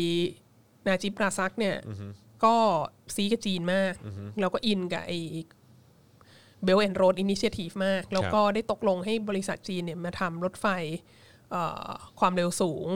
ในคาบสมุทรเอ่อแหลมแหลมมาลายูเนี่ยก็คือในในมาเลเซียตะวันตกเนี่ยเอ่อความยาวแบบตลอดแหลมลงมาเนี่ย ก็ตกลงกันแล้วอะเสร็จแล้วก็เลือกตั้งใช่ไหมแล้วก็ที่มหาทีเข้ามาแล้วชนะถล่มทลายใช่ไหมมหาทีไปเจรจาใหม่มหาทีพลิกมหาทีบอกว่าไม่เอาละจะมีดีลที่ประเทศเราเสียเปรียบขนาดนี้ไม่ได้อะไรเงี้ย เออ เราก็เลยต้อง ก็เลยต้องเปลี่ยนดีลดิฉันก็คิดอยู่ว่า ถ้าสมมติประเทศไทยเป็นประชาธิปไตยในเร็ววันน่ะ แล้วเรามีการเลือกตั้งอะ แล้วนายกรัฐมนตรีที่มาจากการเลือกตั้งอะเขากลับมาดูดีลนี้อะเขาก็อาจจะเปลี่ยนใจได้เนอะทีนี้ เราก็เลยรู้สึกว่าการที่ต้องรีบ ลงนามในสมัยรัฐบาลนี้อะแล้วที่ท่านประวิตรลุงป้อมของเราเนี่ย บอกว่า โอ้ยประยุทธ์ต้องอยู่อย่างน้อยเต็มสี่ปีเพราะยังมีอะไรต้องทำอีกเยอะอะคือ จีนเขาจะรู้สึกไหมว่า ถ้าเรามีรัฐบาลประชาธิปไตยอะดีลนี้มันอาจจะไม่ผ่านอะหรือเปล่าก็ไม่รู้นะ แต่นี่ก็คือประเด็นหนึ่งที่บอกว่ารัฐบาลรัฐบาลเผด็จการน่ะมันมีดีลอะไรจำพวกนี้ อยู่กับจีน แล้วแล้วถ้าถ้ารัฐบาลใหม่มา ก็ไม่รู้ว่าจะยังดีลนี้อยู่หรือเปล่า แล้วมันไม่ใช่ว่าประเทศเราไม่เคยทำนะไอ้ที่แบบว่าตกลงกับเขาไว้แล้ว แล้วก็ แล้วก็พอเปลี่ยนรัฐบาลแล้วก็เปลี่ยนใจอะไรเงี้ยเพราะมันไม่ใช่อะไรเงี้ยดังนั้นก็ถามว่า ถ้าเราเป็นรัฐบาลจีนแล้วเราต้องการจะทำโปรเจกต์เหล่านี้อะเราจะอยากให้ประยุทธ์อยู่ในอำนาจต่อไปไหมอะไรเงี้ยซึ่งก็ดูเหมือนสอดคล้องกับสิ่งที่มันก็มีคนเข้ามาเข้ามาแชร์แล้วก็นำเสนอป่ะเรื่องว่ามี I.O. จีนเข้ามาด้วยอะเออ แล้วอีฉันก็มี คงไม่ใช่ไอโอหรอกก็มีก็มีชาวจีนที่เข้ามาคอมเมนต์บอกว่าแบบ เธอรู้ได้ยังไงว่า รัฐบาลพรรคคอมมิวนิสต์จีนคิดอะไรอยู่อะไรเงี้ยอีฉันไม่ได้ไม่ได้เคลมว่าไม่ได้เคลมว่ารู้ค่ะ ว่าเออรัฐบาลพรรคคอมมิวนิสต์จีนคิดอะไรอยู่ แค่อธิบายให้ฟังว่า ว่าคุณคิดคุณคิดว่า อันนี้เป็นการตั้งข้อสังเกต ตั้งข้อสังเกตว่า เออ รัฐบาลเผด็จการของไทยเนี่ยทำดีลที่มัน ที่มันแบบว่า exclusive ให้รัฐบาล ให้ให้จีนมากขนาดนี้อะคือก็คือเป็นบริษัทนะแต่เป็นบริษัทที่ได้รับการสนับสนุนจากรัฐบาลอย่างชัดเจนเนี่ยเพราะมีตัวแทนรัฐบาลจีนอยู่ในที่ลงนามนั้นด้วยเนี่ยเออมันเขาเขาน่าจะสนับสนุนรัฐบาลเผด็จการไทยไหม ถ้าเผื่อว่ามันเป็นเช่นนี้ แล้วมันมีเพื่อควาผมลประโยชน์ของเขาแล้วมันนะมีความเป็นไปได้ว่าถ้ารัฐบาล ประชาธิปไตยเข้ามาเนี่ยอาจจะดีลนี้อาจจะเปลี่ยน เพราะมันก็เคยมีการเปลี่ยนดีลอื่นๆ มาก่อนหน้านี้แล้วเมื่อเปลี่ยนรัฐบาลนะฮะไม่ได้มีแค่รถไฟอย่างเดียว ไม่มีแค่รถไฟอย่างเดียว ในสัปดาห์นี้มีอีกข่าวหนึ่งประชาไทยเอ่อมาแชร์ไว้ใน Facebook นะฮะก็คือชาวบ้านที่วานอนนิวาสจังหวัดสกลนครครับนะฮะต่อต้านเหมืองโปแตส ประเทศไทยเนี่ยโดยเฉพาะในภาคอีสานเนี่ยมีแร่โปแตสเยอะมากนะฮะครับแร่โปแตสเนี่ยเขาก็เอาไปทำเป็นปุ๋ยโพแทสเซียมอะครับอ่าแล้วก็ก็ก็มีความพยายามจะทำเหมืองแร่โปแตสในหลายพื้นที่มานานแล้ว แล้วก็จะถูกต่อต้านจากจากประชาชนนะฮะเอ่อเพราะว่าคือตัวแร่โปแตสเองเนี่ยมันก็ไม่ได้มีพิษมากขนาดนั้น แต่ว่า มันก็เป็นสิ่งที่ไม่ควรจะกินน่ะทีนี้มันควรเข้าสู่ร่างกาย คือคือเข้าสู่ร่างกายแล้วร่างกายก็ขับออกได้แหละ แต่ว่ามันมันมันก็เป็นพิษอะ มันก็เป็นพิษต่อร่างกาย คือมันไม่ใช่กินเข้าไปปุ๊บตายเลยไง แต่ว่าประเด็นก็คือว่าถ้าเผื่อว่ามันเข้าไปในแหล่งน้ำอะ แล้วถ้าเรากินน้ำที่มันมีโปรแทสผสมอยู่อะ on a daily basis อะแนวโน้มที่จะตายมีสูงอืมนะฮะ เอ่อเป็นเป็นมันจะเป็นโทษต่อร่างกายได้มากครันะบทีนี้ประเด็นก็คือว่าเอ่อเวลาที่เวลาที่สกัดแร่โปรแทสออกมา ตัวแร่โปรแทสเองอะยังไม่เท่าไหร่หรอก แต่มันมีกากเกลืออที่ที่เหลือทิ้งไว้เป็นขยะ จากการที่สกัดแร่ออกมาแล้วเนี่ย ซึ่งมันมันมันเป็นอันตราย พอสมควรแล้วประเด็นก็คือว่าสายแร่โปรแทสอะจำนวนมากในภาคอีสานเนี่ย มันอยู่ในมัน มันมีอันตรายสูงที่มันจะซึมเข้าไปในแหล่งน้ำใต้ดินอืมเอ่อดังนั้นถ้าเผื่อว่าทำคือมันอาจจะมีเทคโนโลยีที่ป้องกันได้ หรืออาจจะในบางกรณีอาจจะเป็นไปไม่ได้ที่จะป้องกันด้วยซ้ำดังนั้นความเสี่ยงที่มันจะซึมลงไปในแหล่งน้ำแหล่งน้ำใต้ดินเนี่ยมันอันตรายมากเพราะแล้วน้ำใต้ดินพวกนี้มันก็จะลงไปสู่แม่น้ำลำคลองที่ที่ชาวบ้านเอามาใช้กันโดยทั่วไปแล้ว ถ้าทำแล้วเนี่ยมันก็ เสี่ยงที่ว่าแบบว่าแหล่งน้ำในในภาคอีสานเนี่ยก็จะเป็นพิษไปด้วยสิ่งเหล่านี้นะฮะซึ่งชาวบ้านก็ก็ต่อต้านในหลายพื้นที่ทีนี้เอาเคสที่วานอนนิวาสนี้ก่อนเอ่อวานอนนิวาสเนี่ยก็คือล่าสุดชาวบ้านก็ไปเอ่อร้องทุกข์นะฮะกับผู้ว่าซึ่งไม่อยู่รองผู้ว่าก็เลยมาคุยด้วยนะฮะว่าเอ่อบริษัทของจีนเนี่ย มาสำรวจแร่ นะฮะแล้วก็เข้าไปลุกล้ำพื้นที่ของประชาชนไปลุกล้ำที่ดินของประชาชน แล้วประชาชนก็ไม่อนุญาตก็ไปไปบล็อกไว้ แล้วก็ แล้วก็บริษัทก็ฟ้องแล้วอีฉันก็ไปไปค้นข้อมูลเพิ่มเติมบริษัทฟ้องไปเมื่อปีที่แล้วนะฮะแล้วก็ศาลชั้นต้นตัดสินให้บริษัทนั้นชนะนะฮะ ให้บริษัทจีนชนะ ใช่ ชาวบ้านนี้ต้องจ่ายค่าเสียหายให้ 1.5 ล้านบาทนะโอ้ฮะโหในการที่ไป บล็อกไม่ให้เขาเข้ามาสำรวจแร่ในที่ดินตัวเองเออเออ นะฮะแล้วก็นอกจากนี้คือคือคือที่ดินชาวบ้าน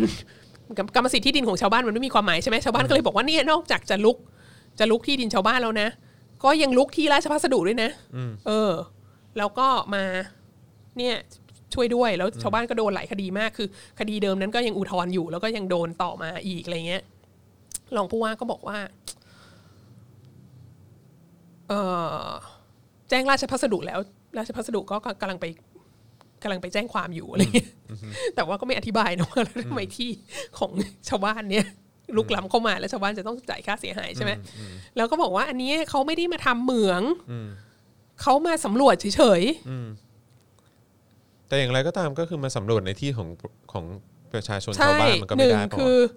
ไม่แต่มันมีเอกสิ่งที่เรียกว่าอะไรนะอาจยาบัตรพิเศษ อืม ดิฉันก็เพิ่ง Google เมื่อกี้นี้เองว่าอาทยาบัตรพิเศษคืออะไรคือแบบ คือสิ่งที่รัฐบาลกลางอะให้สิทธิ์ในการสำรวจหาแร่หาแร่ให้กับบริษัทพวกเนี้ยทีนี้เราก็ยังไม่ไม่เห็นชัดเจนว่ามันมันอธิบายหรือเปล่าว่ามีอาทยาบัตรพิเศษนี้สามารถเข้าไปในที่ของใครก็ได้อะไรเงี้ย อันนี้ก็อันนี้ก็ไม่ทราบว่าจะเป็นเช่นนั้น อ๋อใช่ แล้วที่รองผู้ว่าพูดอีกอย่างหนึ่งเก๋มาก บอกว่า คนที่ให้อาทยาบัตรพิเศษเนี่ย ไม่ใช่ ไม่ใช่ผู้ว่าไม่ใช่รองผู้ว่า ไม่ใช่ท้องถิ่นของจังหวัดสกลนคร แต่เป็นรัฐบาลกลางดังเป็นนั้นส่วนกลางนั่นใช่เองส่วนกลางให้มากระทรวงอุตสาหกรรมให้มาเราเราไม่เราไม่มีอำนาจในการที่จะไปทัดทานหรือไปขัดขวางหรือเราเราทำอะไรไม่ได้ อืมเออ ก็ว้าวนี่สามารถให้อาชญาบัตรพิเศษกับบริษัทจีนใช่ได้ด้วยเหรอเนี่ยใช่ โอ้โหเออแล้วก็แล้วนี่ก็ก็คือนี่บแหอกละว่าให้ให้ต่างชาติสามารถเข้าไปในพื้นที่ไหนก็ได้ที่เขาต้องการ คือเราไม่รู้ว่าอาญาบัตรพิเศษมันอนุญาตให้ลุกล้ำที่ดินคนอื่นหรือเปล่านะแต่ว่าอันนี้ไม่ทราบ แต่ประเด็นก็คือถ้าถ้าคุณเอาใจเขามาใส่ใจเรานึกถึงถ้าเราเป็นชาวบ้านอะอืมแล้วเราก็มีที่ดินของเราอะแล้วอยู่ดีๆอีบริษัทนี้ก็มาแล้วก็ เราก็จะมาสำรวจแร่อะ และอีกอย่างเขาก็บอกว่าในพื้นที่ที่เขาไปสำรวจอะหลายพื้นที่มันก็เป็นพื้นที่ที่แบบเป็นป่าต้นน้ำเป็นอะไรเงี้ย ซึ่งมันแบบเขาไม่เอา แล้วที่จะมาบอกว่าอันนี้มันเป็นแค่การสำรวจไม่ใช่การทำเหมืองอะก็คือประเด็นก็คือถึงสำรวจแล้วเจอก็ไม่เอาเหมืองไงคือจะเจอหรือไม่เจอก็ก็คือไม่เอาเหมือง เพราะว่าพื้นที่นี้มันไม่ได้แล้วเขาก็กังวลปัญหาเรื่องสิ่งแวดล้อม แล้วมันก็ละเมิดละเมิดเอ่อ พื้นที่ที่ดินของเขาด้วยอะไรเงี้ย แต่ก็งงอยู่ดีว่าเราจะสำรวจทำไมถ้าเกิดว่าจะไม่ไม่ไม่ได้จะทำเหมืองถูกต้องเข้าใจปะใช่แล้วคือก็ถ้าบอกว่าไม่ได้จะทำเหมืองเอาแล้วเออแล้วสำรวจทำไมแล้วจะอะสำรวจสำรวจทำไมเออก็ก็นั่นแหละค่ะ แล้วก็ก็ท้ายที่สุดก็รองผู้ว่าก็บอกว่าเราเราเราเราไม่ได้เป็นคนให้นะ กรุงเทพเป็นคนให้อืมก็คือปัดความรับผิดชอบแหละค่ะว่างั้นดีกว่าค่ะ แล้วก็ทีนี้เราก็เลยประชาประชาชนในพื้นที่ก็ก็ ก็จ่ายเป็น 1.5 ล้าน แต่เขายังอุทธรณ์อยู่ก็ hopefully อะไรอาจจะดีขึ้นในอนาคต หวังว่านะแล้วเราก็คุณพี่น้องประชาชนคะที่ที่ฟังอยู่นะคะ ไม่วานอนนิว่านี่คือ just the latest in the long string นะคะ คือมีประวัติ อันนี้คือล่าสุดนะล่าสุดนะคะจริง ๆ แล้วก่อนหน้านี้คือน่าจะมีเยอะ คุณไปคุณไป Google คำว่าเหมืองโปแตสภาษาไทยนี่แหละ เหมืองโปแตสนะฮะขึ้นมาหมดเลยฮะ อุดรชัยภูมิอะไรเงี้ยแบบโคราชก็ยังมีเลยนะฮะแล้วก็คือคือหลายจังหวัดมาก แล้วมันก็มีประเด็นที่แบบที่น่าสนใจหลายจังหวัดอย่างอีกอันหนึ่งที่แบบเป็นเรื่องเข้มแข็งกันมากนะ ก็คือ อุดรเนี่ย อุดรเนี่ยมีบริษัทเขาชื่ออะไรนะเอเชียแปซิฟิกโปแตสอะไรสักอย่างเนี่ย ซึ่งเป็นอยู่ในเครือของอิตาเลียนไทย ก็พยายาม อยากจะเข้าไปทำเหมืองโปแตสตั้งแต่ตั้งแต่ปีสามหกอะไรเงี้ยแบบยาวนานมากแล้ว แล้วชาวบ้านก็เข้มแข็งมาก ชาวบ้านก็ต่อต้านไม่ยอมประท้วงอะไรต่างๆ นานา แล้วก็ยืนคำร้องฟ้องอะไรพวกเนี้ยก็มันก็ผัดผ่อนมาเรื่อยๆ ยังไม่สามารถสร้างได้อะไรเงี้ยจนล่าสุดนี้ก็ก็ก็หลายปีมาแล้วเหมือนกันนะปีห้าเจ็ดหรือห้าเก้าหรือทำนองนั้นนะก็มีข่าวว่าอีตันไทยก็ จะขายหุ้นของเอเชียแปซิฟิกโปแตสเนี่ยให้ในายทุนจีนดีกว่าครับผมแล้วก็ขาประจำแล้วใช่แล้วถ้าคุณไป Google คาว่าเหมืองโปแตสนะ คุณก็จะเห็นเลยว่ามันคือทุนจีนเข้ามา ต้องคนที่ต้องการแร่โปแตสมากที่สุดเนี่ย คือทุนจีน เพราะว่าจีนต้องการเอาแร่โปแตสเนี่ยไปทำปุ๋ยนะฮะแล้วก็ดังนั้นกลุ่มที่ผลักดันเหมืองโปแตสเนี่ย ในในภาคอีสานหลายพื้นที่เนี่ยก็ก็เป็นทุนจีนนะฮะแล้วก็สิ่งที่น่าตกใจกลัวมากก็คือว่าความคืบหน้าของการทำเหมืองโปแตสเหล่านี้อะหลังจากที่ชาวบ้านก็ต่อต้านตั้งแต่และพวกนี้ตลกมากเลยคือไม่ใช่ตลกมันขำขื่นนะก็คือว่าทุกอันเนี่ยก็จะแบบทำอะไรนะ ประเมินความเสี่ยงทางสิ่งแวดล้อมแล้วอะแล้วก็เหมือนแบบ ก็ก็ทำอะไร เขาก็เคลมว่าเขาทำตามขั้นตอนทุกอย่าง แล้วก็ประชาทำอะไรนะทำประชาประชาประชาพิจารอ่าณ์ประชาพิจารณ์อะไรเงี้ยอืมแต่พอถึงเวลาพอชาวบ้านรู้ปุ๊บชาวบ้านต่อต้านทุกที่โดยทั่วถึงกัน ไม่มีคือไม่มีที่ไหนเลยที่ชาวบ้านไม่ต่อต้านอะเท่าเท่าที่รู้นะเท่าที่อ่านมาเนี่ย มันอาจจะมีบางที่ที่แบบ โอ้โห อยากได้การลงทุนเพิ่มขึ้นโน่นนี้นั้นอะไรเงี้ยแต่ว่าเท่าที่อ่านมาในหลายในหลายพื้นที่ดังกล่าวเนี่ย ทั้งทั้ง ทั้งอุดรทั้งชัยภูมิทั้งสกลนครเนี่ย ก็คือชาวบ้านต่อต้านนะแล้วเราก็เห็นว่าความคืบหน้าของการของการพยายามจะสร้างเหมืองในในพื้นที่ต่างๆในภาคในหลายพื้นที่ในภาคอีสานเนี่ยมันก็มันก็คืบหน้าไปเยอะตั้งแต่รัฐบาลนี้เข้ามานะก็แล้วทำให้ที่ตั้งข้อสังเกตว่า ใช่ แล้วที่เออสำคัญก็คือว่าปริมาณทุนที่เข้ามาทำก็เป็นทุนจีน มากขึ้นเยอะสัดส่วนนะฮะแล้วก็เนี่ยเนี่ยคุณอะไรนะ Google เหมืองโปแตสหรือ Google เหมืองโปแตสทุนจีนเนี่ยคุณก็จะเห็นเลยว่าแบบโอ้โหข้อมูลมหาศาลออกมา เยอะมาก เยอะมากจริงอะไรอย่างเงี้ยซึ่งเป็นสิ่งที่ถ้าถ้าเรานึกถึง ถ้าเราเป็นชาวบ้านวานอนนิวาสอะเรา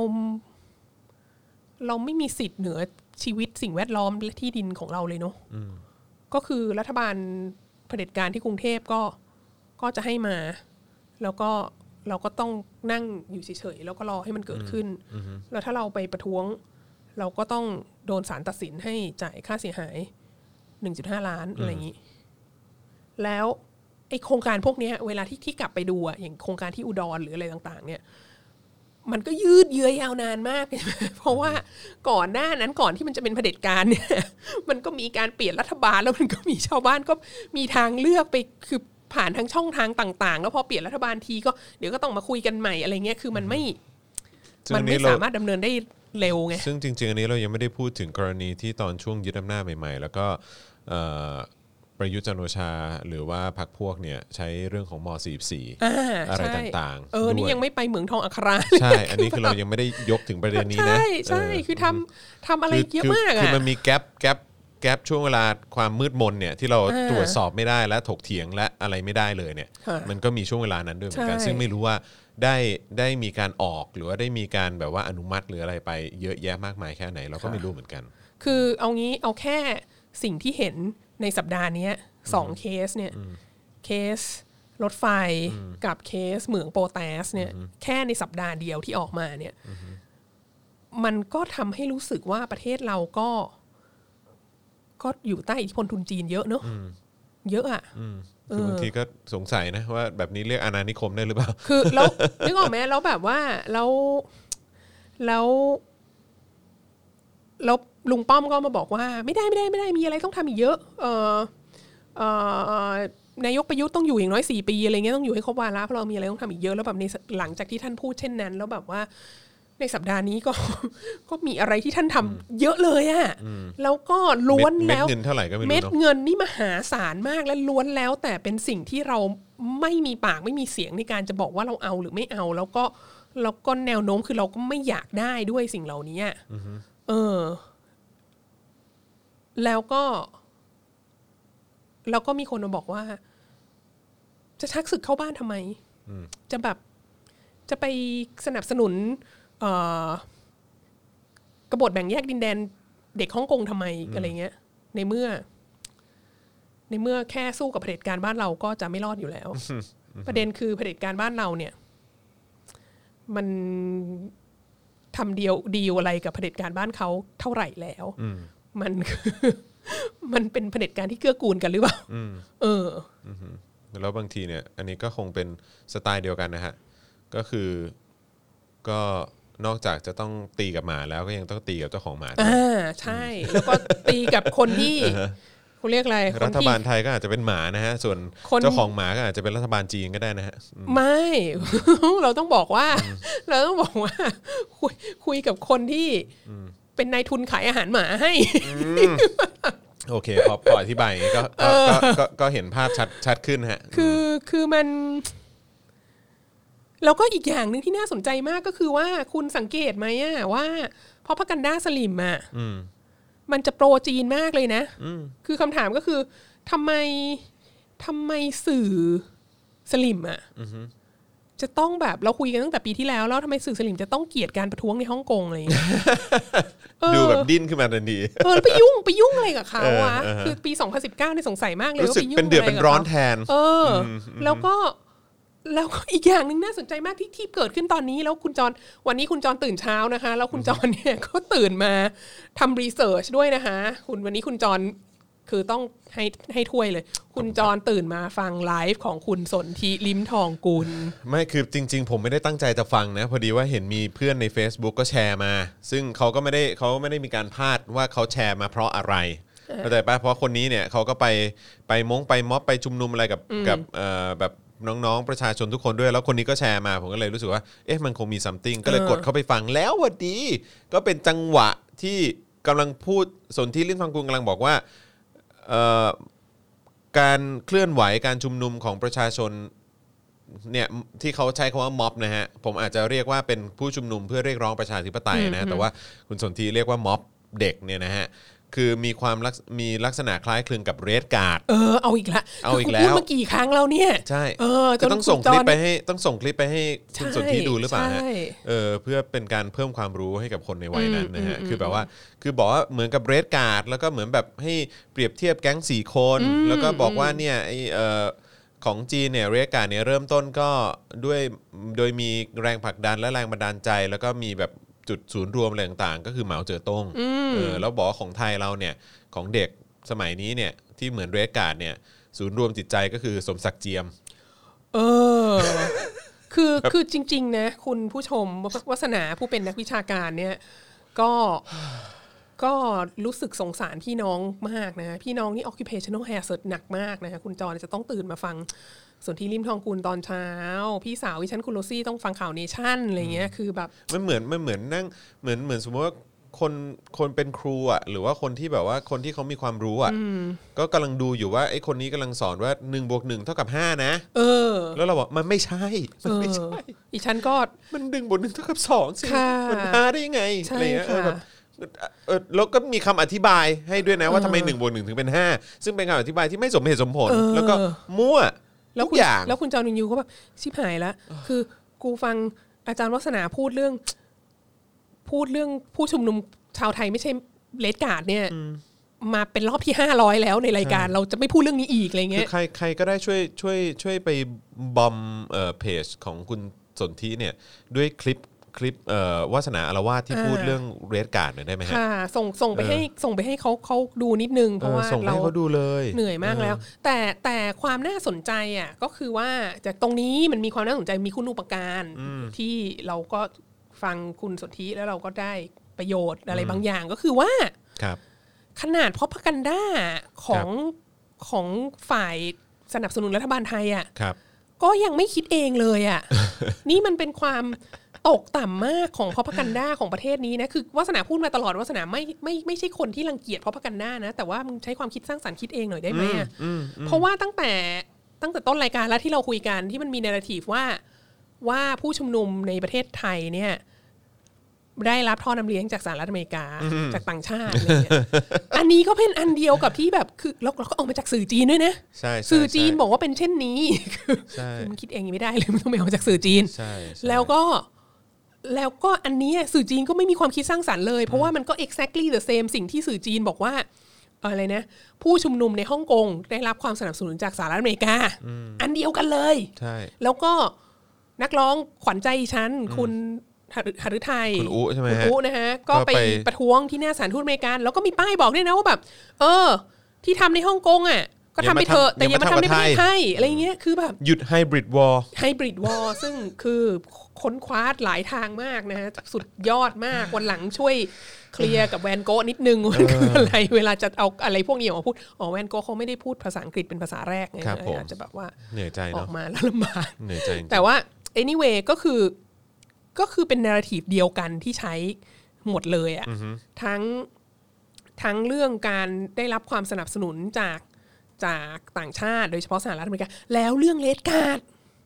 เรื่อง Red Guard เนี่ยก็ไม่ใช่ว่าสลิมไทยคิดเป็นคนแรกนะคะครับเรื่อง Red Guard เนี่ยเอ่อรัฐบาลจีน รัฐบาลจีน สื่อของรัฐบาลจีนก็ก็คิดขึ้นก็ใช้นะฮะครับแล้วก็เอ่อมีการเรียกแบบผู้นำที่สนับสนุนการ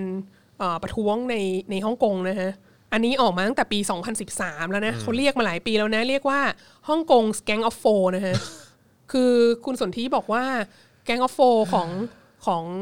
ประเทศไทยเนี่ยมีผู้นำคือสนธิเอ้ยคือไม่ใช่สนธิคือสมศักดิ์เจียมธีรสกุลใช่ไหม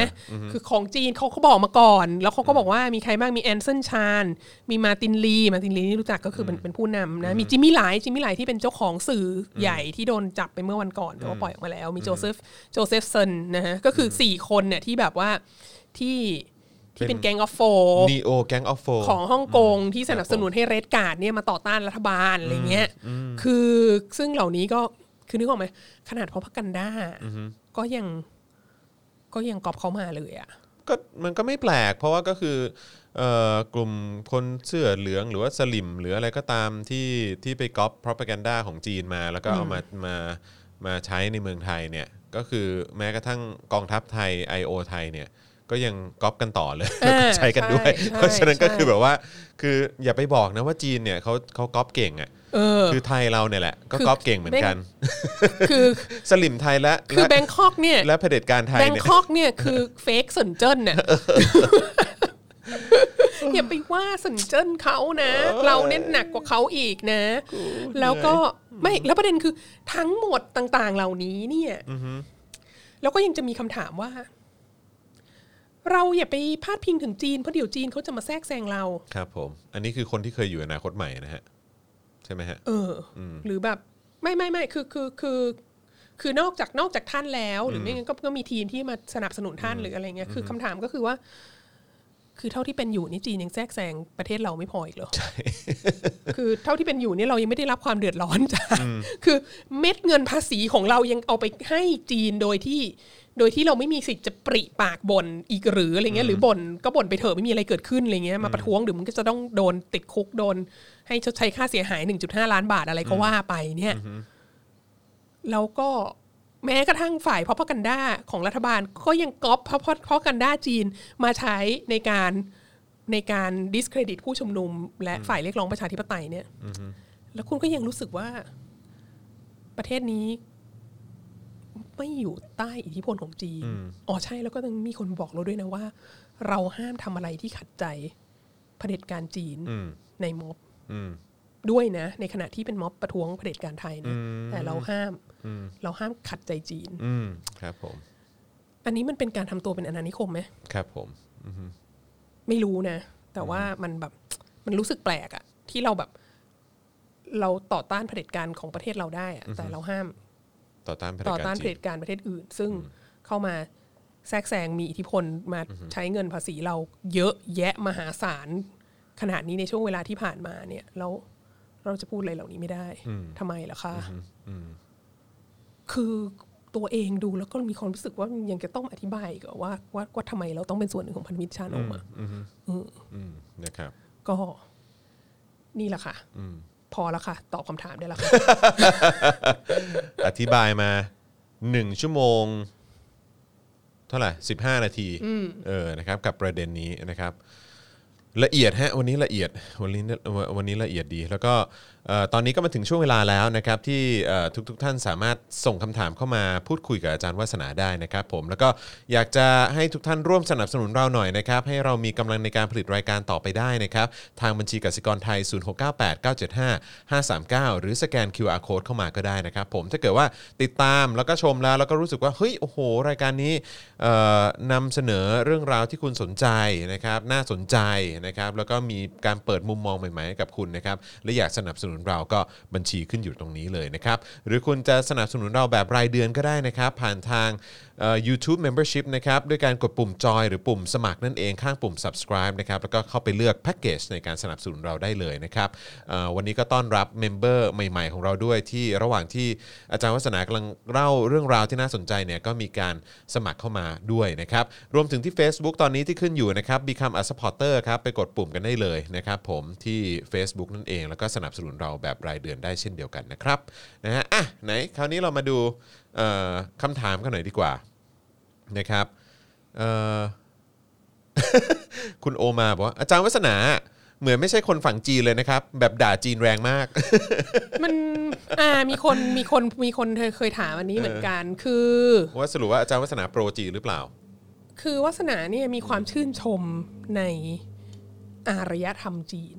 นะคะ แล้วก็วัสนาก็มีบรรพชนเป็นชาวจีน ใช่ครับผมด้วยครับก็แล้วก็ ในประวัติศาสตร์จีนปรัชญาความคิดอะไรต่างๆ นานา แล้วก็พัฒนาการเข้าสู่ความเป็นสมัยใหม่ของจีนอะไรหลายๆอย่างเนี่ยก็เป็นเรื่องที่สนใจมาก แต่ว่าจีนไม่ใช่รัฐบาลพรรคคอมมิวนิสต์จีนค่ะคือ คือจีนจีนมีมากกว่านั้น จีนคือประชาชน จีนคือคนจีนพ้นทะเล จีนคือไต้หวัน จีนคือฮ่องกงค่ะอืม จีนคือจีนก็ไม่ใช่เฉพาะภาษาจีนกลางอย่างเดียวด้วย จีนคือฮกฮกเกี้ยนแต้จิ๋วฮักกาอะไรทั้งหลายจีน จีนเนี่ยกว้างใหญ่ไพศาลมากกว่ารัฐบาลคอมมิวนิสต์จีนมากอืมเพราะฉะนั้นคือต้องต้องแยกแยะนิดนึงว่าใช่ไอ้สิ่งที่เราวิพากษ์วิจารณ์เนี่ยคือคือวิพากษ์วิจารณ์พรรคคอมมิวนิสต์จีน แล้วเราก็วัฒนาก็ไม่ได้ไม่ได้เกลียดพรรคคอมมิวนิสต์จีนด้วยนะ แต่ว่าสิ่งที่พูดให้ฟังก็เพียงแค่ว่า รัฐบาลจีน นโยบายของรัฐบาลจีนบางอย่างมันกระทบกระเทือนกับคนอื่นกับบ้านเราอะ่ะเออกับกับประชาชนไทยกับดังนั้นก็คือถ้าเรารู้สึกว่ารัฐบาลเออนโยบายนี้อาจจะไม่ค่อย ไม่ค่อยเป็นประโยชน์กับกับเราอะ่ะ เราก็ต้องพูดนิดนึงไหมอะอืมครับผมถูกต้องนะครับอะต้อนรับเอ่อ new member ของเรานะครับ คุณมามาคายหรือเปล่าเออนะครับมะไข่มะไข่เออไม่ไม่ทราบว่ามาเป็นไก่หรือเอ่อผมไม่ผมไม่แน่ใจเหมือนกันเออนะครับวัฒนธรรมนะฮะแต่ไหนต้อนรับนะครับต้อนรับนะครับผมนะฮะเอ่อ คุณโพโมโมโมนะฮะรัฐมนตรีต่างประเทศจีนเพิ่งมาไทยหลังจากนั้นก็ดูเหมือน I.O. จะมีการขยับขยื่นที่ต่างออกไปอาจารย์คิดยังไงครับ เอออันนี้ very interesting เออไม่ไม่อันใช่นี้แล้วอันนี้เขาเขามาหลังจากวันที่เขาสลายการชุมนุมใช่ไหมที่หน้าทำเนียบนี่ มาช่วใช่งปะช่วงแบบ เหมือนเช้าวันนั้นน่ะเช้าวันที่เขาเคลียร์เคลียร์ม็อบออกไปอะอ่าเออแล้วทีแรกเขาบอกว่าประยุทธ์จะต้อนรับที่ ที่ไหนนะที่กระทรวงกลาโหมคือมาแล้วมาก็ในเลยช่วงเดือนตุลานี่แหละ ใช่แล้วก็เลยค่ะเปลี่ยนกลับไปที่ทำเนียบเหมือนเดิมค่ะมามาในช่วงเดือนตุลาแล้วก็แล้วก็คราวก่อนๆเราก็เราก็พูดพูดถึงการมานี้ด้วยว่าว่าข่าวของกระทรวงต่างประเทศว่ามาทำอะไรเนี่ยมันคลุมเครือไม่ชัดเจนมาก แล้วตอนหลังก็ลบข่าวนั้นไปอะไรเงี้ยก็ก็เออแล้วก็หลังจากนั้นวัฒนาก็เว็บเอ่อ Facebook ของตัวเองก็ก็ได้รับการเยี่ยมเยือนจากจาก ผู้เขาเรียกอะไร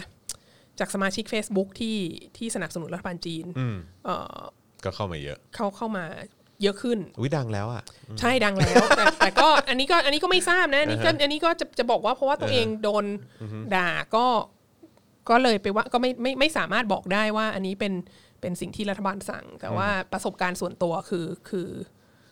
คือใช่ช่วงช่วงสัปดาห์ที่แล้วเนี่ยเอ่อมีได้ได้รับการเยี่ยมเยือนจากผู้สนับสนุนรัฐบาลจีนหลายท่านครับผมนะฮะเอ่อเมื่อสักครู่นี้มีคนถามเข้ามาอีกแล้วว่าอาจารย์วัฒนามีหนังสืออะไรที่อาจารย์วัฒนาเขียนบ้างจะไปอุดหนุนอ๋อก็มีหนังสือ The Crown and the Capitalist นะฮะซึ่งสั่งได้จากสำนักพิมพ์ Silkworm นะฮะเอ่อในประเทศไทยนี่แหละครับผมเอ่อ แล้วถ้าค่ะเกิดอยู่ต่างประเทศนี่สั่ง สั่งสั่งจากเป็นไหนของ University of Washington Press ค่ะ ก็คือคือ search The Crown and the Capitalists เนี่ยใน Amazon มีค่ะอ่าสั่งได้ แล้วก็โอเคสั่งเป็นอีบุ๊กก็ได้นะ สั่งเป็นเอ่อ Kindle ก็ได้ครันะบฮะผมนะครับแล้วก็ตอนนี้กำลังเขียนอยู่คิดว่าปีหน้าน่าจะออกเป็นตำราภาษาไทยนะฮะประวัติศาสตร์จีนหลังเหมาก็รอติดตามชม คิดว่าเดี๋ยวพอหนังสือออกมาแล้วเขาจะ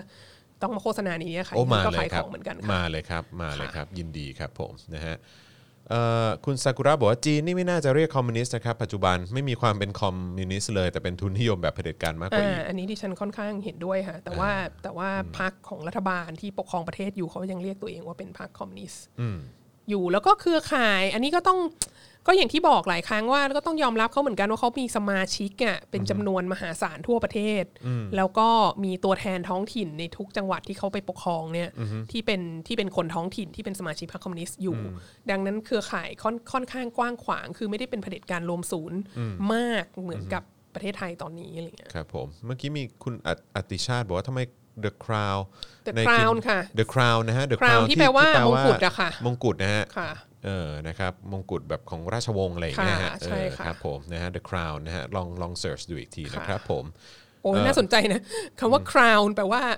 แปลว่ามงกุฎเนอะเออแต่คำว่า crowd ถ้าคุณเขียนผิดเนี่ยมันเออแปลว่ามวลชนเนอะซึ่งมันคนละมันเป็นคนละส่วน ใช่ครับะผมนะฮะอะลองลอง search ดูค่ะแล้วกันค่ะนะครับ เดี๋ยวเดี๋ยวอาจารย์แบงค์อาจจะลองลองดูได้ไหมว่าในใน Amazon เนี่ยเออนะฮะเผื่อจะแปะลิงก์ให้ให้เขาไว้ตรงนี้หน่อยโอ้โหก็ได้แปะลิงก์ Amazon ให้เลยทันแปะทีไปเลยค่ะ นะครับเอ่ออาจารย์วัฒนากับคุณจรเป็นลูกครึ่งอเมริกันเลยวิจารณ์จีนดักไว้ก่อน แซ่ลิ้มค่ะเออพวกเราแซ่ลิ้มนะฮะค่ะคือถามว่าเป็นลูกครึ่งอะไรเป็นลูกครึ่งจีนอเมริกันใช่ครับผมผมมีผมมีชื่อจีนด้วยนะฮะเออลิมจงหยูนะฮะอืมครับผมนะฮะเพราะฉะนั้นก็ก็คิดว่านะก็ก็คงพูดถึงได้เนอะนะครับเอ่อจีนเอ่อมีคนถามว่าคุณศึกษาดีนาพยาอินทรีย์ซื้อได้ที่ไหนเออ อันนี้ก็ไปซื้อก็ยังซื้อที่ e-book ได้อยู่ที่นะที่ฟ้าเดียวกัน ลองค่ะลองเสิร์ชคำว่าฟ้าเดียวกันก็ยังนะครับซื้มัอก็จะมี e-book ได้อะไรอยู่นะสะอะไรเซมสกายบุ๊กหรืออะไรสักอย่างอะเออนะครับรู้สึกสั่งได้อยู่นะ วันก่อนผมยังกดเข้าไปอยู่เลยค่ะ The Crown and the Capitalist อ่านั่นแหอ่าละค่ะแล้วก็น่าอ่า Amazon เนี่ยขึ้นมาเป็นอันแรกเลยนะครับ เดี๋ยวเอาลิงก์แปะไว้แปะไว้ให้ก็ได้เออจะได้จะได้เอ่ออ่าเดี๋ยวเดี๋ยวเราขึ้นในคอมเมนต์ให้นะฮะค่ะสำหรับคนที่สนใจคุณอติชาติเมื่อกี้ ลองกดดูได้นะครับนี่สนใจสั่งซื้อ ที่นี่ก็ได้นะคโซรับ ดามะนาวบอกแซ่เดียวกันใช่ค่ะเออครับ แซ่เดียวคุณสนธิด้วยค่ะ ถูกต้องสนที่ลิมใช่ครับอ่าเออครับเาผมก็เป็น งั้นเราก็สามารถญาติกัน ส่งคลิปไปให้ญาติเราดูได้นะเออเราควรออเนี้ยณเราส่งควรลิปจะได้รับการ educate นะฮะเออจริง ๆเขาน่าจะเอ็นดูเรานะในฐานะที่เป็นคนแท้เดียวกันไม่รู้สึกญาติเราก็ไม่ค่อยเอ็นดูเราโอ้ยตายแล้วเออครับผมเอ่อ จีนมีประท้วงไหมครับ กับการที่เศรษฐกิจแย่ลงเนี่ยเอ่อมีข่าวเล็ดลอดมาเรื่อยๆ แต่ว่ามันยากมากที่จะรู้ควบคุมสื่อเพราะเนอะว่าเขาควบคุมสื่อเข้มมากนะเข้มฮะงวดมากคือถ้าเราจะรู้ได้ว่าจีนประท้วงเราก็คงรู้ได้ว่า ว่ามันมีอะไรเกิดขึ้นที่ชินเจียงอะอืมปัญหารับผมคือเราเราเข้าไปเอาข้อมูลในประเทศมันยากมากจริงๆฮะครับผมนะฮะเอ่อ มีคนอยากรู้เรื่อง Cold War หรือว่าสงครามเย็นที่คุณจรแย้มไว้เมื่อวาน เออเออคุณจรไปแย้มอะไรไว้เมื่อคือวาน ไปแย้มคือเขาคุณอุไง อ่า คุณอุหฤทัยเขาพูดถึงยุคสงครามเย็นน่ะเออ ว่าแบบอเมริกาเข้ามาอะไรยังไงในไทยบ้างแล้วเราก็บอกอืม ตอนนี้ก็มีเอกสารออกมาเยอะนะ ยุคสงครามเย็นน่ะอ๋เอออใช่ก็นี่ไง เรื่องดีๆทั้งนั้น ก็เนี่ยขุนศึกศักดินาพญาอินทรีเอเนี่ยอเออ คืออยากรู้ว่าอเมริกาเข้ามาใน อยากรู้ว่าอเมริอเมริกาแทรกแซงการเมืองไทยยังไงนะคะเข้าไปอ่านเลยก็ได้ค่ะฮะมขอบคุณคุณอุที่ชี้เป้า ใช่ะครับผมคือแบบผมแบบโอ้ แล้วคุณจะภาคภูมิใจใช่หนักเข้าขึ้นไปอีกเออเออนะกับสิ่งที่แบบไทยแลนด์ของคุณเนี่ย เออเอนะฮะอใช่เอใช่อใช่ครับะผม สนุกฮะสนุกนะครับ อันนี้คือเริ่มจากการไปอ่านไอ้หนังสือขุนศึกกันนั้นก่อนก็ได้นะฮะ ใช่ ถ้าเกิดว่าอยากจะลงลึกไปอีกเนี่ยก็เขามีแบบพวกเอกสงค์เอกสารของทางรัฐบาลสหรัฐก็ออกมาเยอะเหมือนกัน ค่ะ นะครับผมเอ่อคุณแนนบอกว่าขอบคุณอาจารย์ค่ะ ถ้าสมัยก่อนตอนเรียนจะลงเรียนเอ่อ วิชาอาจารย์แล้วเนี่ยชอบชอบชอบอ๋อแปลว่าแปลว่าจบมาแล้วไงเออจบมาแล้วเออครับผมก็เลยไม่ได้เข้าเออครับผมดิฉันก็ก็ได้รับคอมเมนต์ประมาณนี้อยู่บ่อยๆนเยอะใช่ไหมฮะเยอะแต่แต่ใช่ไหมีคนที่บอกว่า โอ้โห เสียดายมากเลยสมัยก่อนโดดเรียนวิชาอาจารย์ตลอดเลยอะไรอย่างเลยคือนี่แหละค่ะ ครับผมนะฮะครอบครัวที่เป็นจีนที่เกลียดรัฐบาลไทยแต่สนับสนุนรัฐบาลจีนหนักมากเออนะฮะเนอทีฟเดียวกับสลิมแต่กลาย แต่เกลียดรัฐบาลไทยแปลกมากเลยค่ะ มีคำแนะนำกับการรับมือไหมคะ หรือว่าปลงดีกว่าคะจากคุณพอลลี่นะฮะเออเออแต่น่าสนใจนะ เกลียดเกลียดรัฐบาลเกลียดไทรัฐยบาลไทยแต่สนับสนุนเออรัฐบาลจีนสนับสนุนรัฐบาลจีนหนักมากด้วยนะหกแต่เกลียดรัฐบาลไทยนะฮะคือเกลียด เออคือสนับสนุนรัฐบาลจีนแต่เกลียดรัฐบาลไทยเอออันนี้ very amazing เพราะเขาเป็นเพื่อนกันเขาไม่รู้เหรอเขาเป็นเพื่อนกันใช่แล้วรัฐเขาบาก็ลไทยได้รับผลประโยชน์กันเยอะเอแยะอมากรัฐมาบาลยไทยกับรัฐบาลจีน ไม่รู้เหมือนกันอันนี้อาจจะเป็นอันอันนี้เป็นอีกอีกเคสหนึ่งเมาส์เมาส์มันดานิดนึงครับเมื่อวานดิฉันก็ไปไป ไปดื่มน้ำเก๊กฮวยรอบเย็นกับมีมันฟองกับมันดาอืมครับผมใช่นะฮะแล้วก็ ก็ก็บ่นเรื่องสถานการณ์บ้านเมืองอะไรต่างอืมๆให้มันดาฟังอืมมันดาผู้เป็นชาวอเมริกันของเราเนี่ยครับผม ทุกครั้งที่บ่นเรื่องบ้านเมืองเราเนี่ย มันดาก็จะแบบ โอ้ยทำมันเลวมากเลยอ้าวอ้าวเราก็จะบอกว่า เออ มันก็อเมริกามันก็เลวเหมือนกันแหละ เอออก็เลวมันก็เลวครับผมเลวเหมือนกันอะไรเงี้ย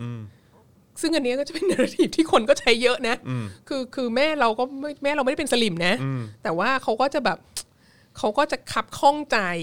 กับทรัมป์มาก แล้วเขาก็จะห่วงกังวลมากว่าทรัมป์จะแบบทรัมป์จะได้รับเลือกตั้งอีกหรือเปล่า เพราะว่าเขาแบบเขาไม่ชอบเขาไม่ชอบเขาไม่ชอบเขาไม่ชอบอะ แล้วทีนี้เราก็พบว่ามันก็เป็นก็ไม่ใช่แต่คนไทยหรอกนะ ที่มีความแบบเกลียดใครมาก ๆ แล้วเลย เลยจะแบบเชียร์อีกฝ่ายหนึ่งที่ตรงข้ามกันน่ะเอออแล้วเขาก็เลยเหมือนแบบ เราก็มีเพื่อนที่อยู่ที่อเมริกาจำนวนหนึ่งเหมือนกันที่แบบ ที่เกลียดทำมากๆอะเกลียดมากเกลียดมากเกลียดมากเกลียดมากเราก็เลย เราก็เลยเชียร์รัฐบาลจีนอ๋อเหรอฮะเพราะว่าเพราะว่าทำทำสงครามการค้ากับจีนอะไรเงี้ยอ่าฮะเออ แล้วก็สีจิ้นผิงก็ไม่ชอบทำอะไรแต่เงี้ย แต่ถ้าแต่ถ้ากรณีนี้ก็แปลกนะ คือเกลียดรัฐบาลไทย แต่ว่าชอบรัฐบาลจีนเนี่ย ผมก็ เออเขาอาจจะแบบเขาอาจจะดูงงๆอะ เออ แต่ถ้าเขาเออแต่ถ้าเขาเป็นเพราะว่าเขาไม่ชอบทรัมป์อะเออ เขาก็ควรจะเกลียดรัฐบาลไทยด้วยนะอ่าเออ ครับผม เออ นั่นแหละดิ อะไรวะ เอ้ยไม่ไม่ไม่ไม่ถ้าเขาถ้าเขาไม่ชอบทำเขาก็ควรจะชอบรัฐบาลไทยด้วย เพราะว่ารัฐบาลไทยกับรัฐบาลจีนก็ไม่ชอบทำเหมือนกันไงอ๋ออ๋ออ๋อโอเคโอเคเออโคอันเนี้ยโคแปลกมาก อันนี้เป็นอันนี้เป็นเคสที่แปลกค่ะ มีคนอยากเห็นคุณจรสัมภาษณ์คุณแม่นะฮะ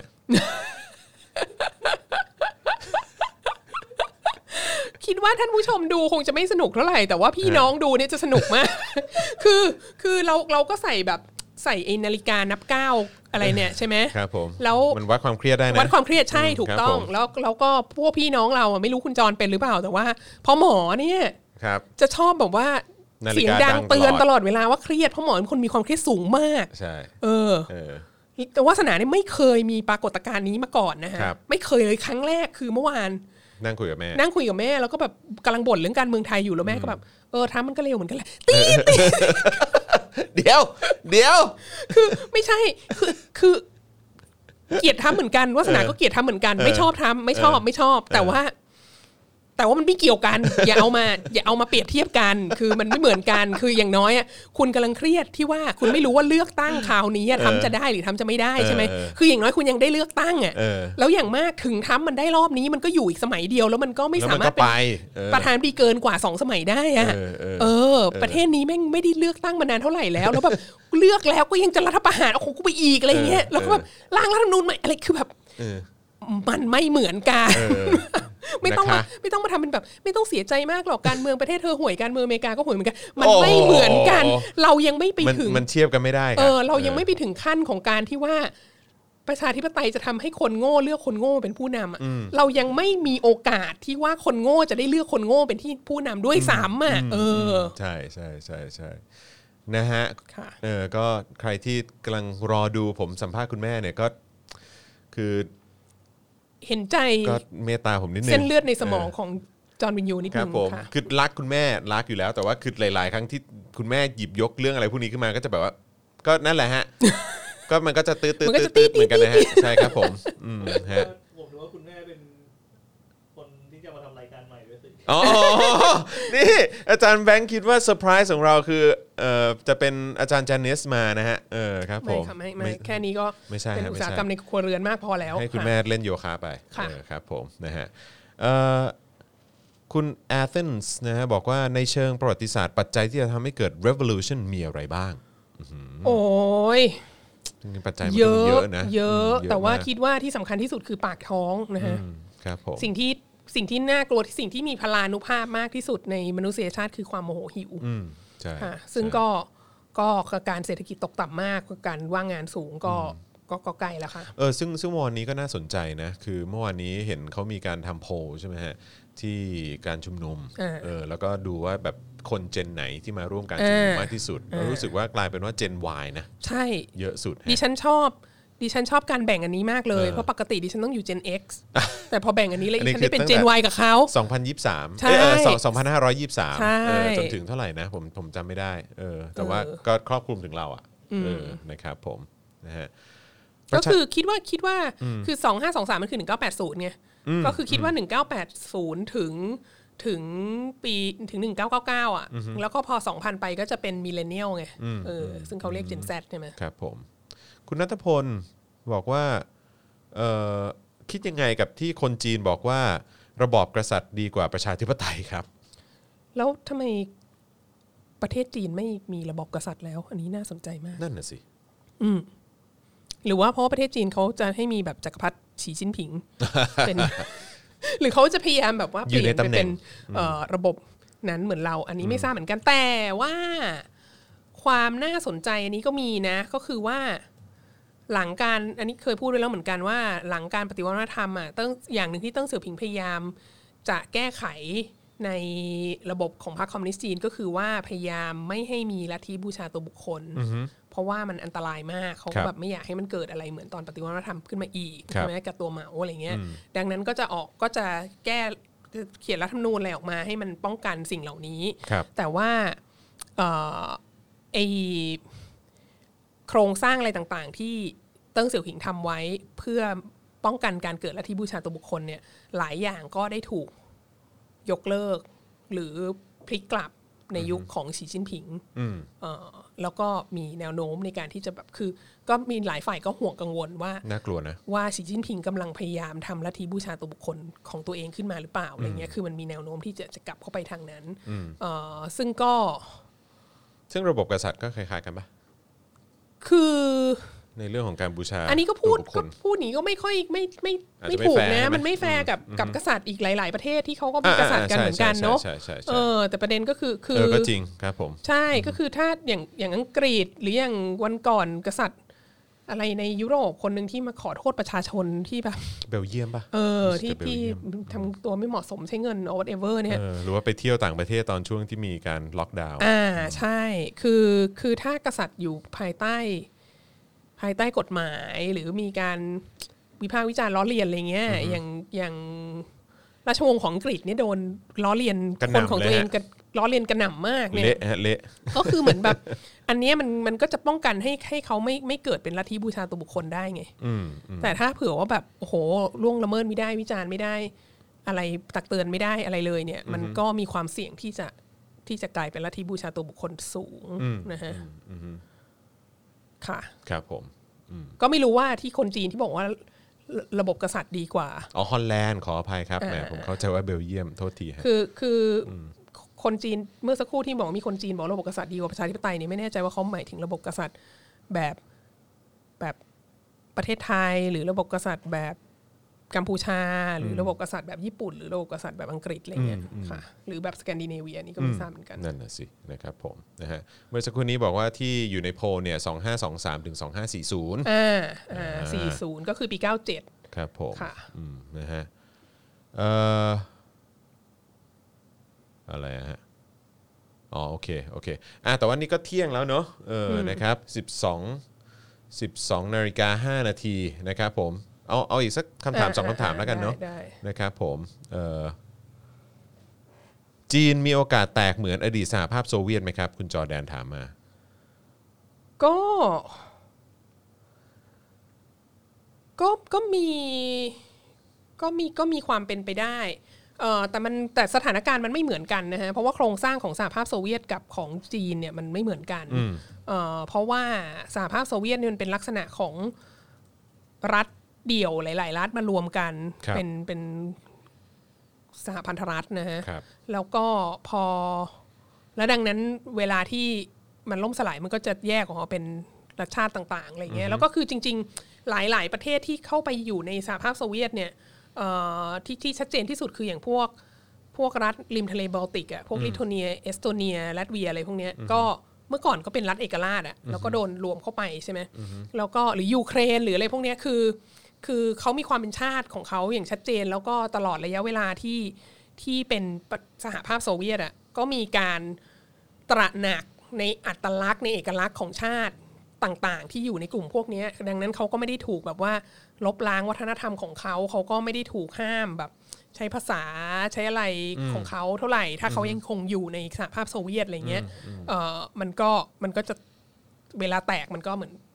สหพันธรัฐแตกมันก็เป็นแบบหนึ่งใช่ไหมฮะในขณะที่ของจีนเนี่ยตั้งตั้งแต่สถาปนาสาธารณรัฐประชาชนจีนขึ้นมา ตั้งแต่ทีแรกรัฐธรรมนูญฉบับแรกเนี่ยก็ก็มีการ recognize ว่าเอ่อว่ามีหลายชาติพันธุ์ใน ในสาธารณรัฐประชาชนจีน และก็บอกอย่างชัดเจนว่าทุกชาติพันธุ์มีสถานะเท่าเทียมกับชาติพันธุ์ฮั่นซึ่งเป็นคนส่วนใหญ่เอ่อแต่ว่าหลังจากนั้นน่ะในทางปฏิบัติอะมันมีแล้วก็แล้วก็ในรัฐธรรมนูญก็บอกด้วยว่ามันคือเหมือนกับแบบผืนแผ่นดินจีน เป็นสาธารณรัฐประชาชนจีนนี่มันเป็นผืนแผ่นดินอันแบบว่าแยกจากกันไม่ได้อะแล้วมันก็มีการใช้นโยบายเอ่อ ภาษานโยบายวัฒนธรรมอะไรบางอย่างที่ต้องการให้แบบทุกคนใช้ภาษากลางที่เขาเรียกผูทงหัวนี่คือ common language อะคือให้ทุกคนใช้ภาษาเดียวกันให้สร้างอัตลักษณ์ของชาติ แล้วมีการสร้างอัตลักษณ์ของชาติที่เป็นชาติเดียวกันเนี่ยเยอะมากนะฮะเอ่อรวมทั้งเรื่องที่มีคนบ่นมาที่ที่เราก็เคยพูดในในในรายการนี้เหมือนกันว่า อย่างเช่นมันก็มีคนทางมองโกเลียในที่แบบ รู้สึกว่าตัวเองถูกห้ามไม่ได้รับการส่งเสริมให้เรียนภาษามองโก ซึ่งเป็นภาษาของบรรพชนตัวเอง หรืครัอบว่าการเข้าไปควบคุมเอ่อศาสนาในในทิเบตอะไรเงี้ยซึ่งเมื่อก่อนเขาเป็นรัฐศาสนาแล้วเขาเอ่อพวกองค์กรผู้ศาสนาของเขาก็มีอิทธิพลมากอะไรเงี้ยก็คือมันมีมันมีความพยายามที่สิ่งที่จะบอกก็คือมันมีความพยายามของรัฐบาลปักกิ่งที่จะที่จะรวม ชาติน่ะให้มันมีอัตลักษณ์ของชาติ และมีวัฒนธรรม ร่วมกันของชาติสาธารณรัฐประชาชนจีนอันเดียวกันมากกว่ามากกว่าในยุคของสหภาพโซเวียต ทีนี้มันก็มี มันก็มีการประท้วงมีการต่อต้านของคนในพื้นที่ต่างๆใช่ไหมที่เราได้ยินข่าวก็ในทิเบตในซินเจียง ในฮ่องกงอะไรเงี้ยเอ่อมีเล็ดลอดมาบ้างว่าในในจีนทางตอนใต้กวางโจวอะไรก็มีประท้วงบ้างเป็นระยะระยะอะไรเงี้ยแต่ว่าการประท้วงใน หลาย ๆ ครั้งของจีนเนี่ยมันไม่ใช่การประท้วงที่จะแยกประเทศเป็นเอกราชเนอะมันเป็นการประท้วงที่เรียกร้องสิทธิเสรีภาพอะไรบางอย่างทีนี้เราก็เลยไม่รู้ว่า ถ้าจะเกิดความเปลี่ยนแปลงครั้งยิ่งใหญ่ในจีนเนี่ยมันมันอาจจะไม่ไม่เหมือนกับที่เกิดขึ้นในสหภาพโซเวียต คือสหภาพโซเวียตคือ แตกกันไปเลยเป็น หลาย ๆ ประเทศใช่ไหมแล้วก็ส่วนใหญ่ของสหภาพโซเวียตที่พื้นที่เยอะที่สุดก็คือรัสเซียก็เป็นประเทศรัสเซียต่อมา ทีนี้มันก็มีบางประเทศที่เป็นที่แตกออกมาแล้วเป็นประชาธิปไตย บางประเทศที่อ้างว่าเป็นประชาธิปไตยแต่ว่าโกงเลือกตั้งทุกครั้งอะไรเงี้ยคือ หรือเผด็จการไปเลยก็มีเหมือนกันอยู่ในในกลุ่มนั้นน่ะในในสหภาพโซเวียตทั้งหมดที่แตกออกมาเอ่อแต่ในเคสของจีนเนี่ยเราไม่รู้ว่า คือมันอาจจะเปลี่ยนแปลงไปได้หลายอย่าง หรือมันอาจจะไม่เปลี่ยนคือ พรรคคอมมิวนิสต์ก็อาจจะมีอาจจะมีการปฏิรูปโครงสร้างการปกครองอะไรบางอย่างที่ที่ทำให้ที่ทำให้ได้รับการยอมรับจากจากประชาชนมากยิ่งขึ้นก็ได้ หรืออาจจะไม่รู้นำไปสู่ democratization ไหมอะไรเงี้ยแต่เราคิดว่าจริง ๆ แล้วความต้องการหรือความพร้อมที่จะแยกตัวเป็นประเทศเอกราชอะของส่วนต่างๆ ของจีนเนี่ยมันมีน้อยกว่า มันมีน้อยกว่าในเคสของสหภาพโซเวียตมากค่ะ ครับผมนะฮะ เมื่อสักครู่นี้คุณนัทพลเอ่อที่ที่คุยเรื่องของคนจีนพูดถึงระบบกษัตริย์เนี่ยนะฮะก็คุณนัทพลเขาก็ส่งเข้ามา เอ๊ะเดี๋ยวกันนะ อยู่ไหนเนี่ยอ๋อเขาบอกว่าผมหมายถึงคนจีนบอกม็อบไทยตอนนี้ว่ากษัตริย์ดีกว่าประชาธิปไตยนะ อ๋อครับเอผมอนั่นแหละค่ะ ว้าวอือฮึครับผมนะฮะเออใช่ก็กล้าบอกเนอะตัวเองก็ล้มเจ้าตัวเองมาแล้วเออ หรือยังไงหรือแบบจริงกษัตริย์ดีกว่าประชาธิปไตยแต่ว่าเผด็จการพรรคคอมมิวนิสต์ดีที่สุดอะไรอย่างนี้ อืมนั่นน่ะดินะฮะสงสัยครับจากคุณสุพนัททำไมจีนเคลมทิเบตและซินเจียงที่เป็นต่างชนชาติทำไมไม่ได้เคลมลักษณะเดียวกันกับเกาหลี ช่วงหลังสงครามโลกเอออ๋อทำไมไม่เคลมเกาหลีใช่ไหมเพราะมันมีมันมีหลายสาเหตุอย่างหนึ่งก็คือ คือเจียงไคเชกบอกตั้งแต่แรกเลยว่าเกาหลีไม่ใช่จีนอืมนะคะเอ่ออันนี้อาจจะเป็นเพราะว่าเกาหลีคาบสมุทรเกาหลีมันไม่ได้เป็นส่วนหนึ่งของราชวงศ์ชิงอืมในขณะที่ซินเจียงกับทิเบตเนี่ยมันเป็นส่วนหนึ่งของจักรวรรดิชิง คือราชวงศ์ชิงไปไปขยายดินแดนอะไรเงี้ยแล้วเออพอสถาปนาสาธารณจีนขึ้นมา หลังจากปฏิวัติล้มราชวงศ์ชิงไปแล้วสาธารณจีนก็เคลมทุกดินแดนที่เคยเป็นดินแดนของราชวงศ์ชิชิงมา ซึ่ง เกาหลีไม่ได้อยู่ในส่วนนั้น ดังนั้นก็คือที่เขาตกลงกันตอนสงครามโลกใกล้ๆจะจบแล้วอะว่าหลังจากที่ญี่ปุ่นแพ้แล้วอะจะต้องคืนดินแดนที่ญี่ปุ่นยึดมาให้ใครบ้างอะอืมเอ่อเจียงไคเชกก็บอกว่าเกาหลีไม่ใช่ของจีนนะฮะแล้วก็เอ่อมีแล้วก็คือหลังจากนั้นสาธารณรัฐประชาชนจีนเมื่อชนะสงครามกลางเมืองแล้วอะก็เคลมทุกดินแดนที่เป็นที่เป็นสาธารณรัฐจีนว่าเป็นส่วนหนึ่งของสาธารณรัฐประชาชนจีน ซึ่งก็ไม่มี ไม่มีคาบสมุทรเกาหลีอยู่ในนั้นค่ะครับผมนะฮะอ่าระหว่างนี้ใครที่อยากจะร่วมสนับสนุนนะครับให้รายการของเรานะครับมีกำลังในการผลิตต่อไปได้นะครับ ก็สนับสนุนได้ทางบัญชีกสิกรไทยนะครับ0698975539หรือสแกน QR Code ก็ได้นะครับ อีกหนึ่งข้อความละกันนะครับคุณพิชิตพลนะครับบอกว่าภรรยาผมเป็นคนจีนโดยกำเนิดจากแผ่นดินใหญ่ แต่ไม่อินกับรัฐบาลคอมมิวนิสต์จีนเลย กลับกันความคิดเขามีเหตุผลเห็นอกเห็นใจในแบบโลกเสรีมากกว่า ค่ะคืออัอนนี้เพราะเขาไม่อยู่เมืองไทยด้วยป่ะฮะคือเขามันเขาเขาไม่ได้อยู่ในจริงๆนะอันนี้ยู่ใเป็นเรื่องจีที่ด้วยปะเราแบบเห็นใจประชาชนจีนมากเลยนะ คือคือเราคิดว่าประชาชนจีนน่ะคือคือคนจีนที่เรารู้จักอะก็ฉลาดทุกคนเลยนะ เรายังไม่เคยเจอคนจีนที่โง่นะแล้วก็แล้วเขาก็เราคิดว่าเขาอยู่ในประเทศเขาอะเขาก็มีการวิพากษ์วิจารณ์เขาก็มีความ มีความไม่เห็นด้วยกับรัฐบาลหลาย ๆ อย่างเหมือนกันแหละ เพียงแต่ว่าเราไม่ได้ข่าวไงคือสิ่งที่จะมาถึงเราก็คือสิ่งที่เป็นพ r o p a g a n d a ที่แบบที่รัฐจีนจะปล่อยให้ออกมาถึงเราได้อะพวกสื่อจีนที่ออกมาทั้งหลายที่บอกว่าแบบอเมริกาสนับสนุนผู้ชุมนุมอะไรเงี้ยแบบผู้ชุมนุมเป็นเลดการ์ดโน่นนี่นั้นอะไรเงี้ยคือ มันเป็นสิ่งที่รัฐบาลปล่อยให้ออกมาแล้วไงแต่ว่าแล้วก็จริต้องงต้องไม่ลืมว่าโซเชียลมีเดียหรืออะไรก็ตามก็เขาก็คุมไม่หมดแล้วเนอะใช่แต่ว่าภายในประเทศเขาอะอย่างไงเวยโปเวยโปเงี้ยก็แบบว่า ก็มีการวิพากษ์วิจารณ์อะไรต่างๆ อย่างเข้มข้นเข้มแข็งมากเพียงแต่เราไม่เราไม่รู้นะฮะแล้วเราก็ก็ไม่ได้ใช้ด้วยเนอะเออ เราก็ไม่ได้ใช้แล้วก็แล้วก็เราก็อาจจะไม่เราไม่ได้มอนิเตอร์ ไม่รู้โค้ดเขาหรืออะไรขนาดนั้นด้วยอะไรเงี้ยแต่ถ้าเผื่ออย่างอย่างคนที่อย่างมีลูกศิษย์ลูกหาที่ไปเรียนต่อที่ประเทศจีนแล้วอะไรอยู่ในอยู่ในแวดวงของชาวจีนเนี่ยเขาก็บอกว่าเขาเขาก็มีการวิพากษ์วิจารณ์อะไรกันเหมือนกันแต่ว่าเขาก็ เขาก็ต้องมี concern เหมือนกับที่เรามี concern นั่นแหละว่าเออเขาจะวิพากษ์วิจารณ์ออกสื่อได้แค่ไหน มันจะเป็นอันตรายกับเขาไหมเขาจะถูกปราบปรามอะไรไหมอะไรเงี้ยคือการที่เราไม่ได้ข่าวความบ่นของเขาอะมันไม่ได้แปลว่าเขาคิดไม่ได้ต้องต้องบอกเลยว่าว่าคนจีนเป็นคนฉลาดมากค่ะครับผมนะฮะต้อนรับคุณกัญญานัทนะครับเป็น new member ของเรานะครับ ซึ่งมาพร้อมกับเอ่อความเอ่อ หนักอกหนักใจนะครับ เพิ่งโดนสลิมมาไฟเรื่องหนี้แผ่นดินไทยของคนจีนที่อพยพมาอยู่ไทยได้ 2-3 generations นะฮะมีคำแนะนำให้เอาอันไหนไปฟาดให้พูดไม่ออกดีคะเหนื่อยใจกับการ educate สลิมค่ะอืมหนี้แผ่นดินไทยอะฮะนี่แผ่นดินไทยของคนจีน อันนี้อันนี้งงมากนะคือคือยังไงเพราะเพราะเข้าเข้าใจว่าสลิมที่ใช้คำนี้โดยมากก็เป็นคนจีนนะ อ๋อ แล้วก็เลยแล้วคนจีนก็เลยบอกว่า เราเป็นหนี้แผ่นดินไทยสลิมก็เลยบอกเราเป็นหนี้แผ่นดินไทย เพราะว่า เพราะว่าสลิมก็เป็นเชื้อสายจีนใช่ไหมเออ เราก็ต้องบอกนะว่า ก็นี่แหละ เพราะเราเป็นหนี้แผ่นดินไทย นี่แหละ เราก็เลยรู้สึกไม่สบายใจที่รัฐบาลเอาเงินภาษีของเราอืมไปเนี่ยให้จีนไปให้จีนเยอะแยะมากมาย แล้วก็ไอเรื่องรถไฟความเร็วสูงอะไรมาตกลงอะไรกันข้ามหัวเรา เราไม่มีโอกาสได้แสดงความคิดเห็นเลย เราห่วงกังวลว่าแผ่นดินไทยของเราเนี่ยจะถูกแบบ ครอบงำโดยจีนหรือสินแร่โปรแทสหรืออะไรที่อยู่ใต้ดินเนี่ยมันจะแบบมันจะถูกขายให้จีนไปเท่าไหร่แล้วก็ไม่รู้อะไรเงี้ย เพราะเราเป็นหนี้แผ่นดินไทยเนี่ยเราจึงต้องตั้งคำถามเหล่านี้ค่ะ ครับผมนะฮะเอ่ออีกคำถามแล้วกันนะครับคำถามสุดท้ายเนาะเอ่อถ้าอืมเดี๋ยวก่อนนะอาจารย์คิดว่า เอ่อเมื่อกี้มีคำถามหนึ่งที่ผมรู้สึกว่าเออก็ก็น่าสนใจขอเป็นคำถามสุดท้ายแล้วกันนะครับนะฮะก็คือเขาพูดในลักษณะที่ว่าเออเอ่อความสัมพันธ์ของจีนกับอินเดียเนี่ยมันจะเลวร้ายไปกว่านี้ไหมโอ้ที่ก็อันนี้ก็ไม่รู้ แต่ว่า แต่ว่าก็มีเทรนด์ขึ้นมาของโลกอะที่ทั้งญี่ปุ่นแล้วก็ทั้งเอ่อ ยุโรปนะฮะเราได้ยินคำนี้ขึ้นมาจากอาเบะพูดก่อน แล้วก็ล่าสุดอังเกลาแมร์เคิลก็พูดนะของเยอรมันก็พูดคำว่าอินโดแปซิฟิก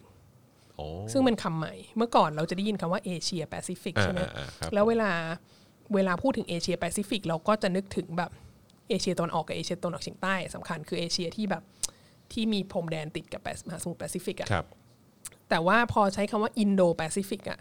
มันก็คือรวมจีนเอ้ยรวมอินเดียอินเดียด้วย แล้วก็ข้ามไปถึง ก็คือคำว่าอินโดแปซิฟิกคือมหาสมุทรอินเดีย กับครับมหาสมุทรมหาสมุทรซิฟิกแปซิฟิกดังนั้นพื้นที่นั้นทั้งหมดก็คือเอเชียที่อยู่แบบเอ่อริมฝั่งมหาสมุทรแปซิฟิกและเอเชียที่อยู่ริมฝั่งมหาสมุทรอินเดีย มันก็จะกว้างกว่า มันก็จะดังนั้นน่ะมันก็เป็นการขยายเอ่อพื้นที่มาถึงอินเดีย แล้วก็เอเชียใต้แล้วก็ตะวันออกกลางและอะไรต่างๆ ด้วยนะฮะเอ่อแล้วก็ ไอเดียก็คือว่าเวลาที่โลกตะวันตกอะจะทำธุรกิจ จะทำกิจกรรมทางเศรษฐกิจกับเอเชีย ก็อย่าไปอย่าไปโฟกัส แต่เฉพาะเอเชียแปซิฟิกให้ขยายมาถึงอินโดแปซิฟิกด้วยเราคิดว่าคิดว่าความคิดเบื้องหลังอันนั้นที่สำคัญอันหนึ่งก็คือว่าอินเดียก็เป็นเศรษฐกิจที่ใหญ่ เป็นอันดับต้นๆของโลกเหมือนกันมีประชากรมากเป็นอันดับต้นๆของโลกเหมือนกัน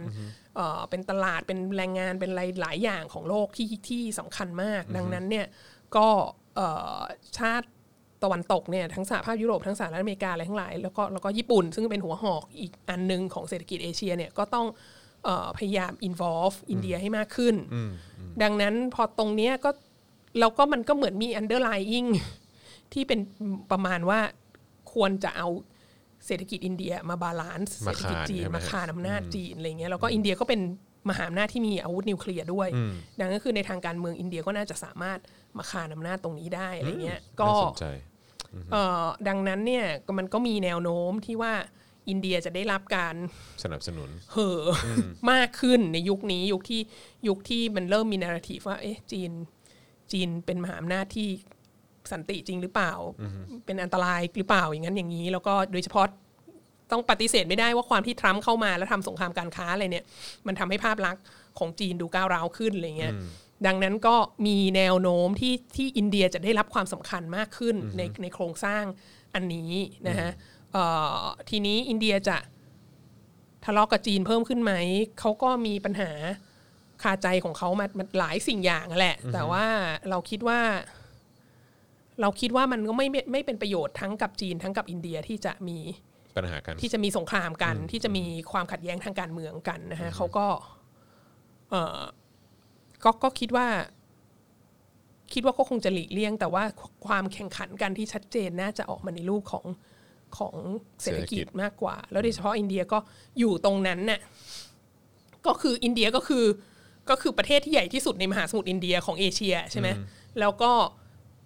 ดังนั้นอินเดียก็จะมีส่วนในการแบบเบียดขับหรือว่าเป็นอุปสรรคต่อเออ นโยบาย One Belt One Road BRI ของจีนที่จะเข้ามายึดมหาสมุทรอินเดียได้นะฮะครับผมก็ก็ไม่รู้ว่าเขาจะทะเลาะกันมากขึ้นกว่านี้หรือเปล่า แต่คิดว่าในทางการเมืองแล้วมันไม่เป็นประโยชน์กับทั้งสองประเทศที่จะทะเลาะกันครับค่ะผมนะฮะ อะโอเคนะครับวันนี้ก็ชั่วโมง 45 นาทีนะครับผมที่ร่วมพูดคุยกันมา กับการอารวาสแบบสดๆครั้งนี้กับอาจารย์วัฒนานะครับผมนะฮะสัปดาห์หน้าก็เช่นเคยเนาะค่ะเออค่ะนะครับผมก็จะกลับมาอยู่ใกล้ชิดกับคุณผู้ชมนะฮะแฟนๆของพวกเรานะครับผมนะฮะวันนี้ก็ขอบคุณทุกท่านมากๆเลยนะฮะสำหรับทุกๆ ข้อความนะครับทิ้งท้ายกันอยากจะสนับสนุนพวกเราก็สนับสนุนได้ทางบัญชีกสิกรไทยนะครับ0698 975 539 คนละนิดคนละหน่อยนะฮะก็ทำให้เรามีกำลังในการผลิตรายการกันต่อไปได้นะครับผมสแกน QR code ก็ได้นะครับสะดวกมากๆเลยนะครับรวมถึงช่องทางอื่นๆนะครับไม่ว่าจะเป็นทาง YouTube Membership นะครับก็อย่าลืมกดปุ่มจอยหรือว่าสมัครมาเป็น Member กันได้นะครับเลือกแพ็กเกจกันได้เลยนะครับทาง Facebook ก็กดปุ่ม Become a supporter ได้ด้วยเหมือนกันนะครับผมนะฮะวันนี้หมดเวลาแล้วนะครับเดี๋ยวกลับมาเจอกับการไลฟ์กันอีกทีกับผมนะฮะแล้วก็อาจารย์แบงค์เนี่ยนะฮะเย็นนี้ก็จะเป็นพ่อหมอ เจาะข่าวตื้นมานะครับไม่รู้ว่าพี่โรซี่จะมาด้วยหรือเปล่า ก็เดี๋ยวมารอลุ้นกันตอน5โมงเย็นแล้วกันนะครับผมนะฮะวันนี้พวกเรา 3 คนลาไปก่อนนะครับ สวัสดีครับค่ะสวัสดีค่ะวาสนาอารวาส